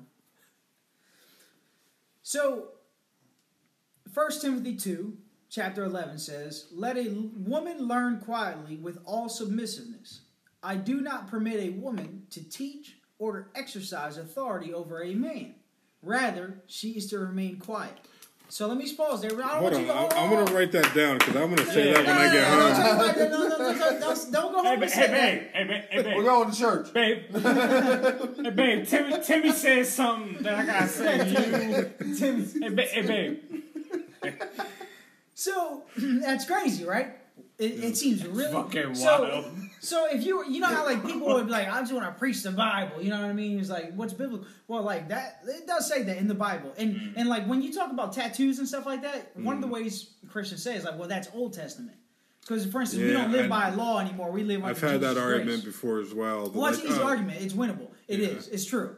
Like those are old rules. We're under, we're not under those anymore. Yeah. and that's okay. So, but this is not explainable that way, is it? Because this is the uh-huh. New Testament. This is after Jesus. So, Why would Paul say this? And is this all there is to look at? I want to point two verses beforehand. It says, likewise, also that a woman should adorn themselves in respectable apparel, with modesty and self control, not with braided hair and gold or pearls or costly attire. so, just point out two simple things. Automatically thought of Friday. Right, right. So women can't have braided hair or gold jewelry either. So first off, if you if you're in a conservative Christian community, they're quick to talk about the women being submitting to men, you know, factor going Yeah. on. But the whole braided hair and gold jewelry, which is two verses beforehand, is not even mentioned. Now, I want to again go back to the story real quick before I go in on that. I'm at you know this church service where this woman preaches. It's my church, but there's and I'm a staff member at this Bible college that has rules about where you can go to church. Not so much for me as a grown up, but there's 18 year olds, you know what I mean, stuff like that. Yeah. Students that are just getting their foundational teachings that are also going there. I would say there's at least a dozen of them at this service. Right. So I remember sitting in the service and thinking, like, man, I wonder what they're going to think. I wonder how, I wonder what's going through their minds. A woman gets up there and speaks. But not only does a woman get up to speak, she speaks on the feminine characteristics of God. Talks about how God is like, how women are also made in the image of God. So, like, how we, we call God our Father. Mm-hmm. And that's what Jesus called him. I think that's appropriate. That's what we should call him, just so to all clarity, because that's what Jesus called him. But at any rate, there are characteristics about uh, uh, you know nurturing. There's there's parts of the Bible. I think Isaiah 14 is the reference where it talks about God being in labor pains with Israel. Like there's certain relation you know uh, relational ties that we can see in God's uh, just as much as man is made in image in image of God, a woman is made in the image of God. You know what I mean? Same way. So she began preaching on that, and the thing is, if my pastor would have preached on that, nothing would happen. We would just, yeah, you guys just heard me say that, and you were like, yeah, that makes mm. sense. That's how the whole church would have took it. But because a woman preached, everybody was up in arms, and because a woman preached on the femininity of God, it went even further. So I I'm on a flight to a conference that day. Like I'm heading out of town. You know what I mean? I fly out for a week. I come back the following Monday. It's still the talk of the town at my at my college. I get into the office. The first person I encounter goes, "You hear what happened last week at uh, Watermark?" I'm like, "Yeah, you know I was there." Um, they were like, "A woman preached." I was like, "Yeah, I know." They were like, "And she called God a, a woman." I'm like, "Nah, man." You know, I started trying to clear the air, but like everybody was having that exchange with me to the point where my director calls me into the office, the director of the whole organization there in Florida, and he informs me that they're going to be banning the students from going to the school because it was kind of like just con- it was contradictory to the foundational teachings that they were giving the students. Wow. So I was like, I wasn't even upset about it. I, I understood where he was coming from. It was, but I'm like, okay, you know, it was disappointing. Uh, but he's a good friend of mine. Honestly, he's a good friend of mine. So I, it just was like, dang, it just sucked. Then I go to lunch and somebody sits at my table that wouldn't normally sit with me, you know. And the first thing he asks, he goes, "Is you here having a watermark last week?" I'm like, "Yeah, I was there." He's like, "A woman preached." I'm like, "Yeah, no." He's like, she called. He was like, well, "No." He goes, "Well, you're not going to go to that church anymore, are you?" I was like, "Why not?" Because mind you, he, I know the students can't go, but that has nothing to do with me. Like, mm-hmm. my wife is on staff there. Yeah. I was like, why not? He was like, well, that's not biblical. And that's the name of my book. That phrase right there. Uh, that's not biblical. He goes, that's not biblical. I was like, well, what do you mean? And he referenced the verse I just referenced you guys that women should be silent and that women should submit, submit to authority. And I go, but what about two verses beforehand, man? And it's like, I know both my wife and your wife have had braided hair and they both have gold rings on right now. So what do we do? Maybe there's something contextual that would explain why this thing was written. It would explain how the readers of that day would have read it. And then it would give us a little bit better understanding of how we should take it in this day. Because there's a lot of things like that. And there's things talking about where women should wear head coverings, and they'd be literally in sin if they weren't wearing head coverings at their gatherings. But our wives don't wear head coverings. So how come we can take that about women, but we don't take the talk the, the idea that women can have a voice now? You know what I mean? And that that's just a whole idea of a cultural thing that we need to mm. kill. And and to add on to that, me, I've I've always um, like I I've told you before, I'm not a super religious person, but I respect all aspects. Like you're at your peace. That's how you found your peace. Yeah. That you you share peace with other people, and that's what that should be about. And when when we were just off, we were talking about like the you know evangelicals and all that. Um, yeah, the uh, uh, what, what was I getting at with this? What was the last thing you said? I have to remind myself. I was just saying that, like, you know, these are, you know, people are taking things but not considering the context, you know, and, and that's something that we got to kind of. oh, double standards, or Yeah. like, uh, Ah, yeah. yeah, that that was a thing that always bothered me too. That was very. Um, it kind of scared me away, and I, you've probably heard that a lot from a lot of people. How like people have been scared away from going to church. Yeah. Um, there's been things that are like uh, I'll bring up um, like the whole Lil Nas X thing, Yeah. right? Crazy thing, right? I totally understand. Seen the video, Yeah.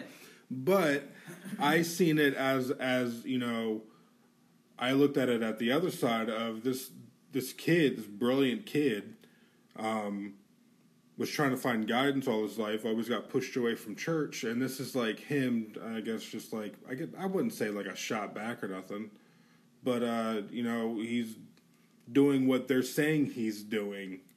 In terms of like you know you're sinning, you're bad, you're this, you're that Yeah.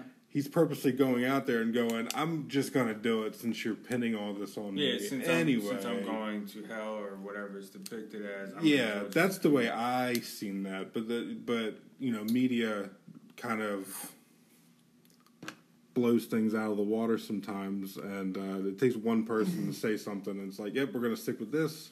This is the story. I'm a little more simplistic. I just see somebody that knows how to stay relevant and make money. That yeah, that, that, that too. Yeah, He could be trolling, you know. Yeah, But that, you- that as well. I'm gonna get my name back around the internet again. Yeah, but he's an artist. There's still some like. But there's I- gotta be I'm- some I'm artistry also- behind it, Yeah, so you can't take art too meaning-wise. serious too sometimes. Yeah, yeah, that too. So it's like I'm also a fan of hiding behind. I was just gonna say that hiding behind the art. Um, yeah, the, I mean, I would just love to talk to him because the idea is we don't know what he No. what you have behind it. But and I, I put I put the same thing with. Um, I was also going to bring up like uh, extreme groups like uh, uh, Westboro Baptist Church, for instance. Um, I there's okay to put that into perspective. uh, I I know people that are like anti-Muslim. I hate Yeah. Muslims. Blah blah blah. Um, and I always have to bring up like all of them or just this little group that we have a problem with in, the U.S. And then I have to compare like usually they're a Christian person, and I'm like, well, you you believe everything Westboro Baptist Church has to say, right? Like they're all Christian, they're Christian people. They're like, ah, no, like that's a totally different group. I have nothing to do with them. like, yeah, it's exactly the way that they're looking at. Like most Muslims are like, I was to what I'm told. Uh, Islam is like the most peaceful religion in the in the entire world. So for that to even be a, a, a I don't Yeah. it's very stereo, stereotypes. I guess is is Yeah, what I'm getting at with this. Like, uh, there's also Christian stereotypes that are very um, I, I look over. Like I, I I know you're at your peace. I know other you know everyone else is at. As long as everyone's chill, long as we can make fun of everybody and everyone shuts up, I think I'm uh, happy.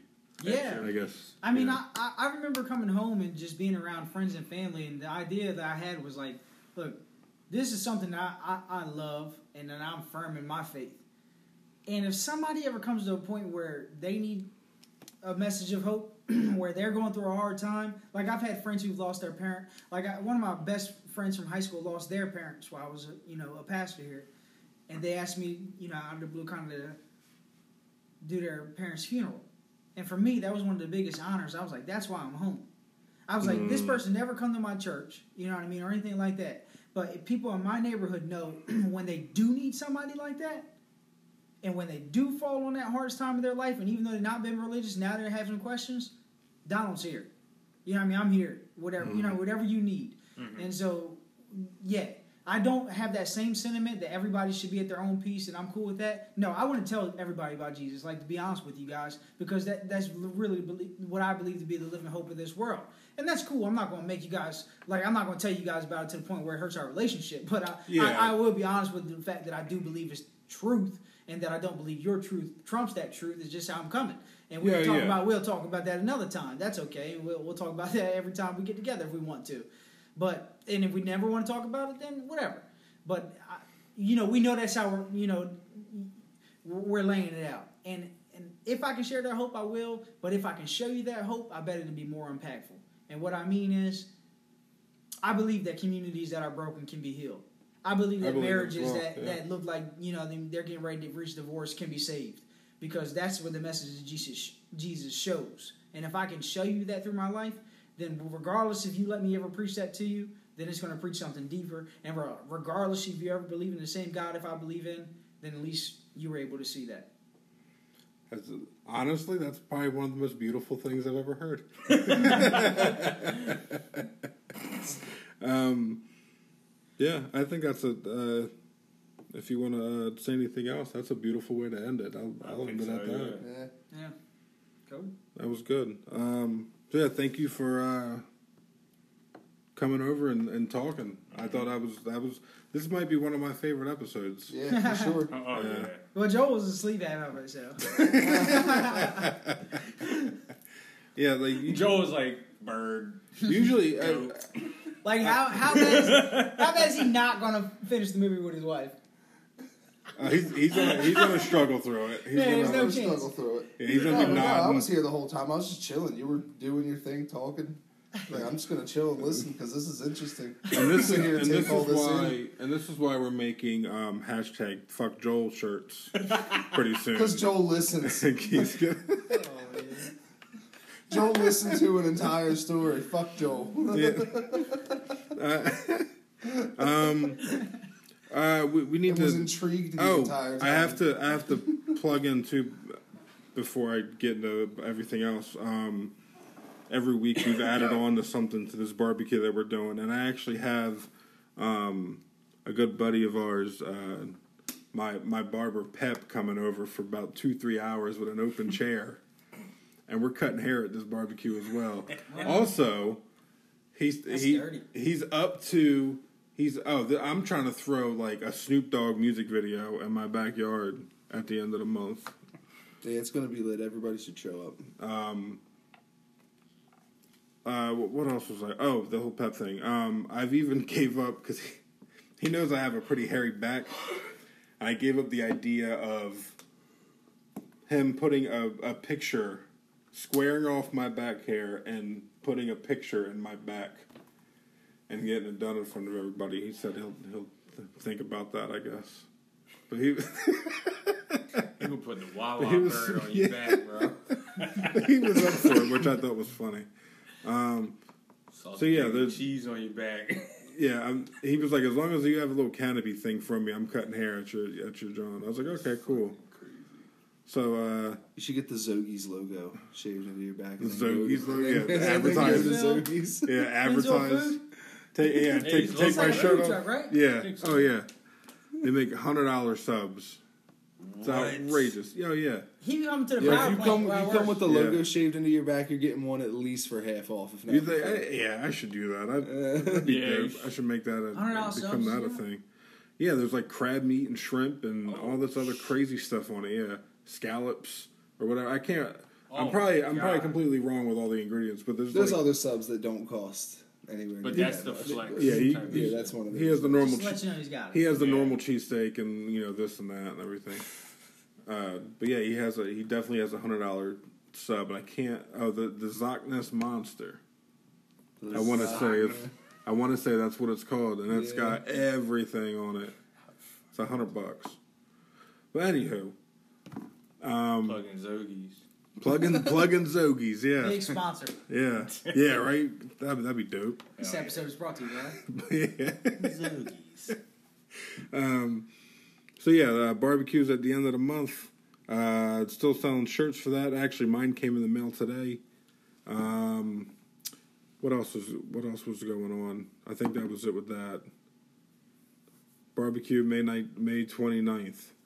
Um, Joel, you want to plug anything? You want to? I know, just the same place as always. Joel can't dance at TikTok and Instagram. Kenneth.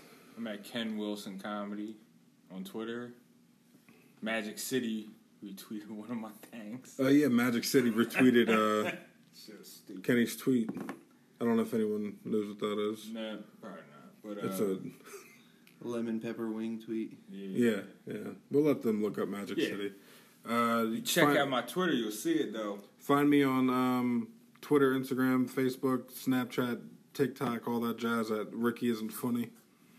And uh, of course, we want you to, uh, as if there's anything you can plug as well. You have uh, you have social medias. You have uh, you have your your book coming out. You have uh, Yeah.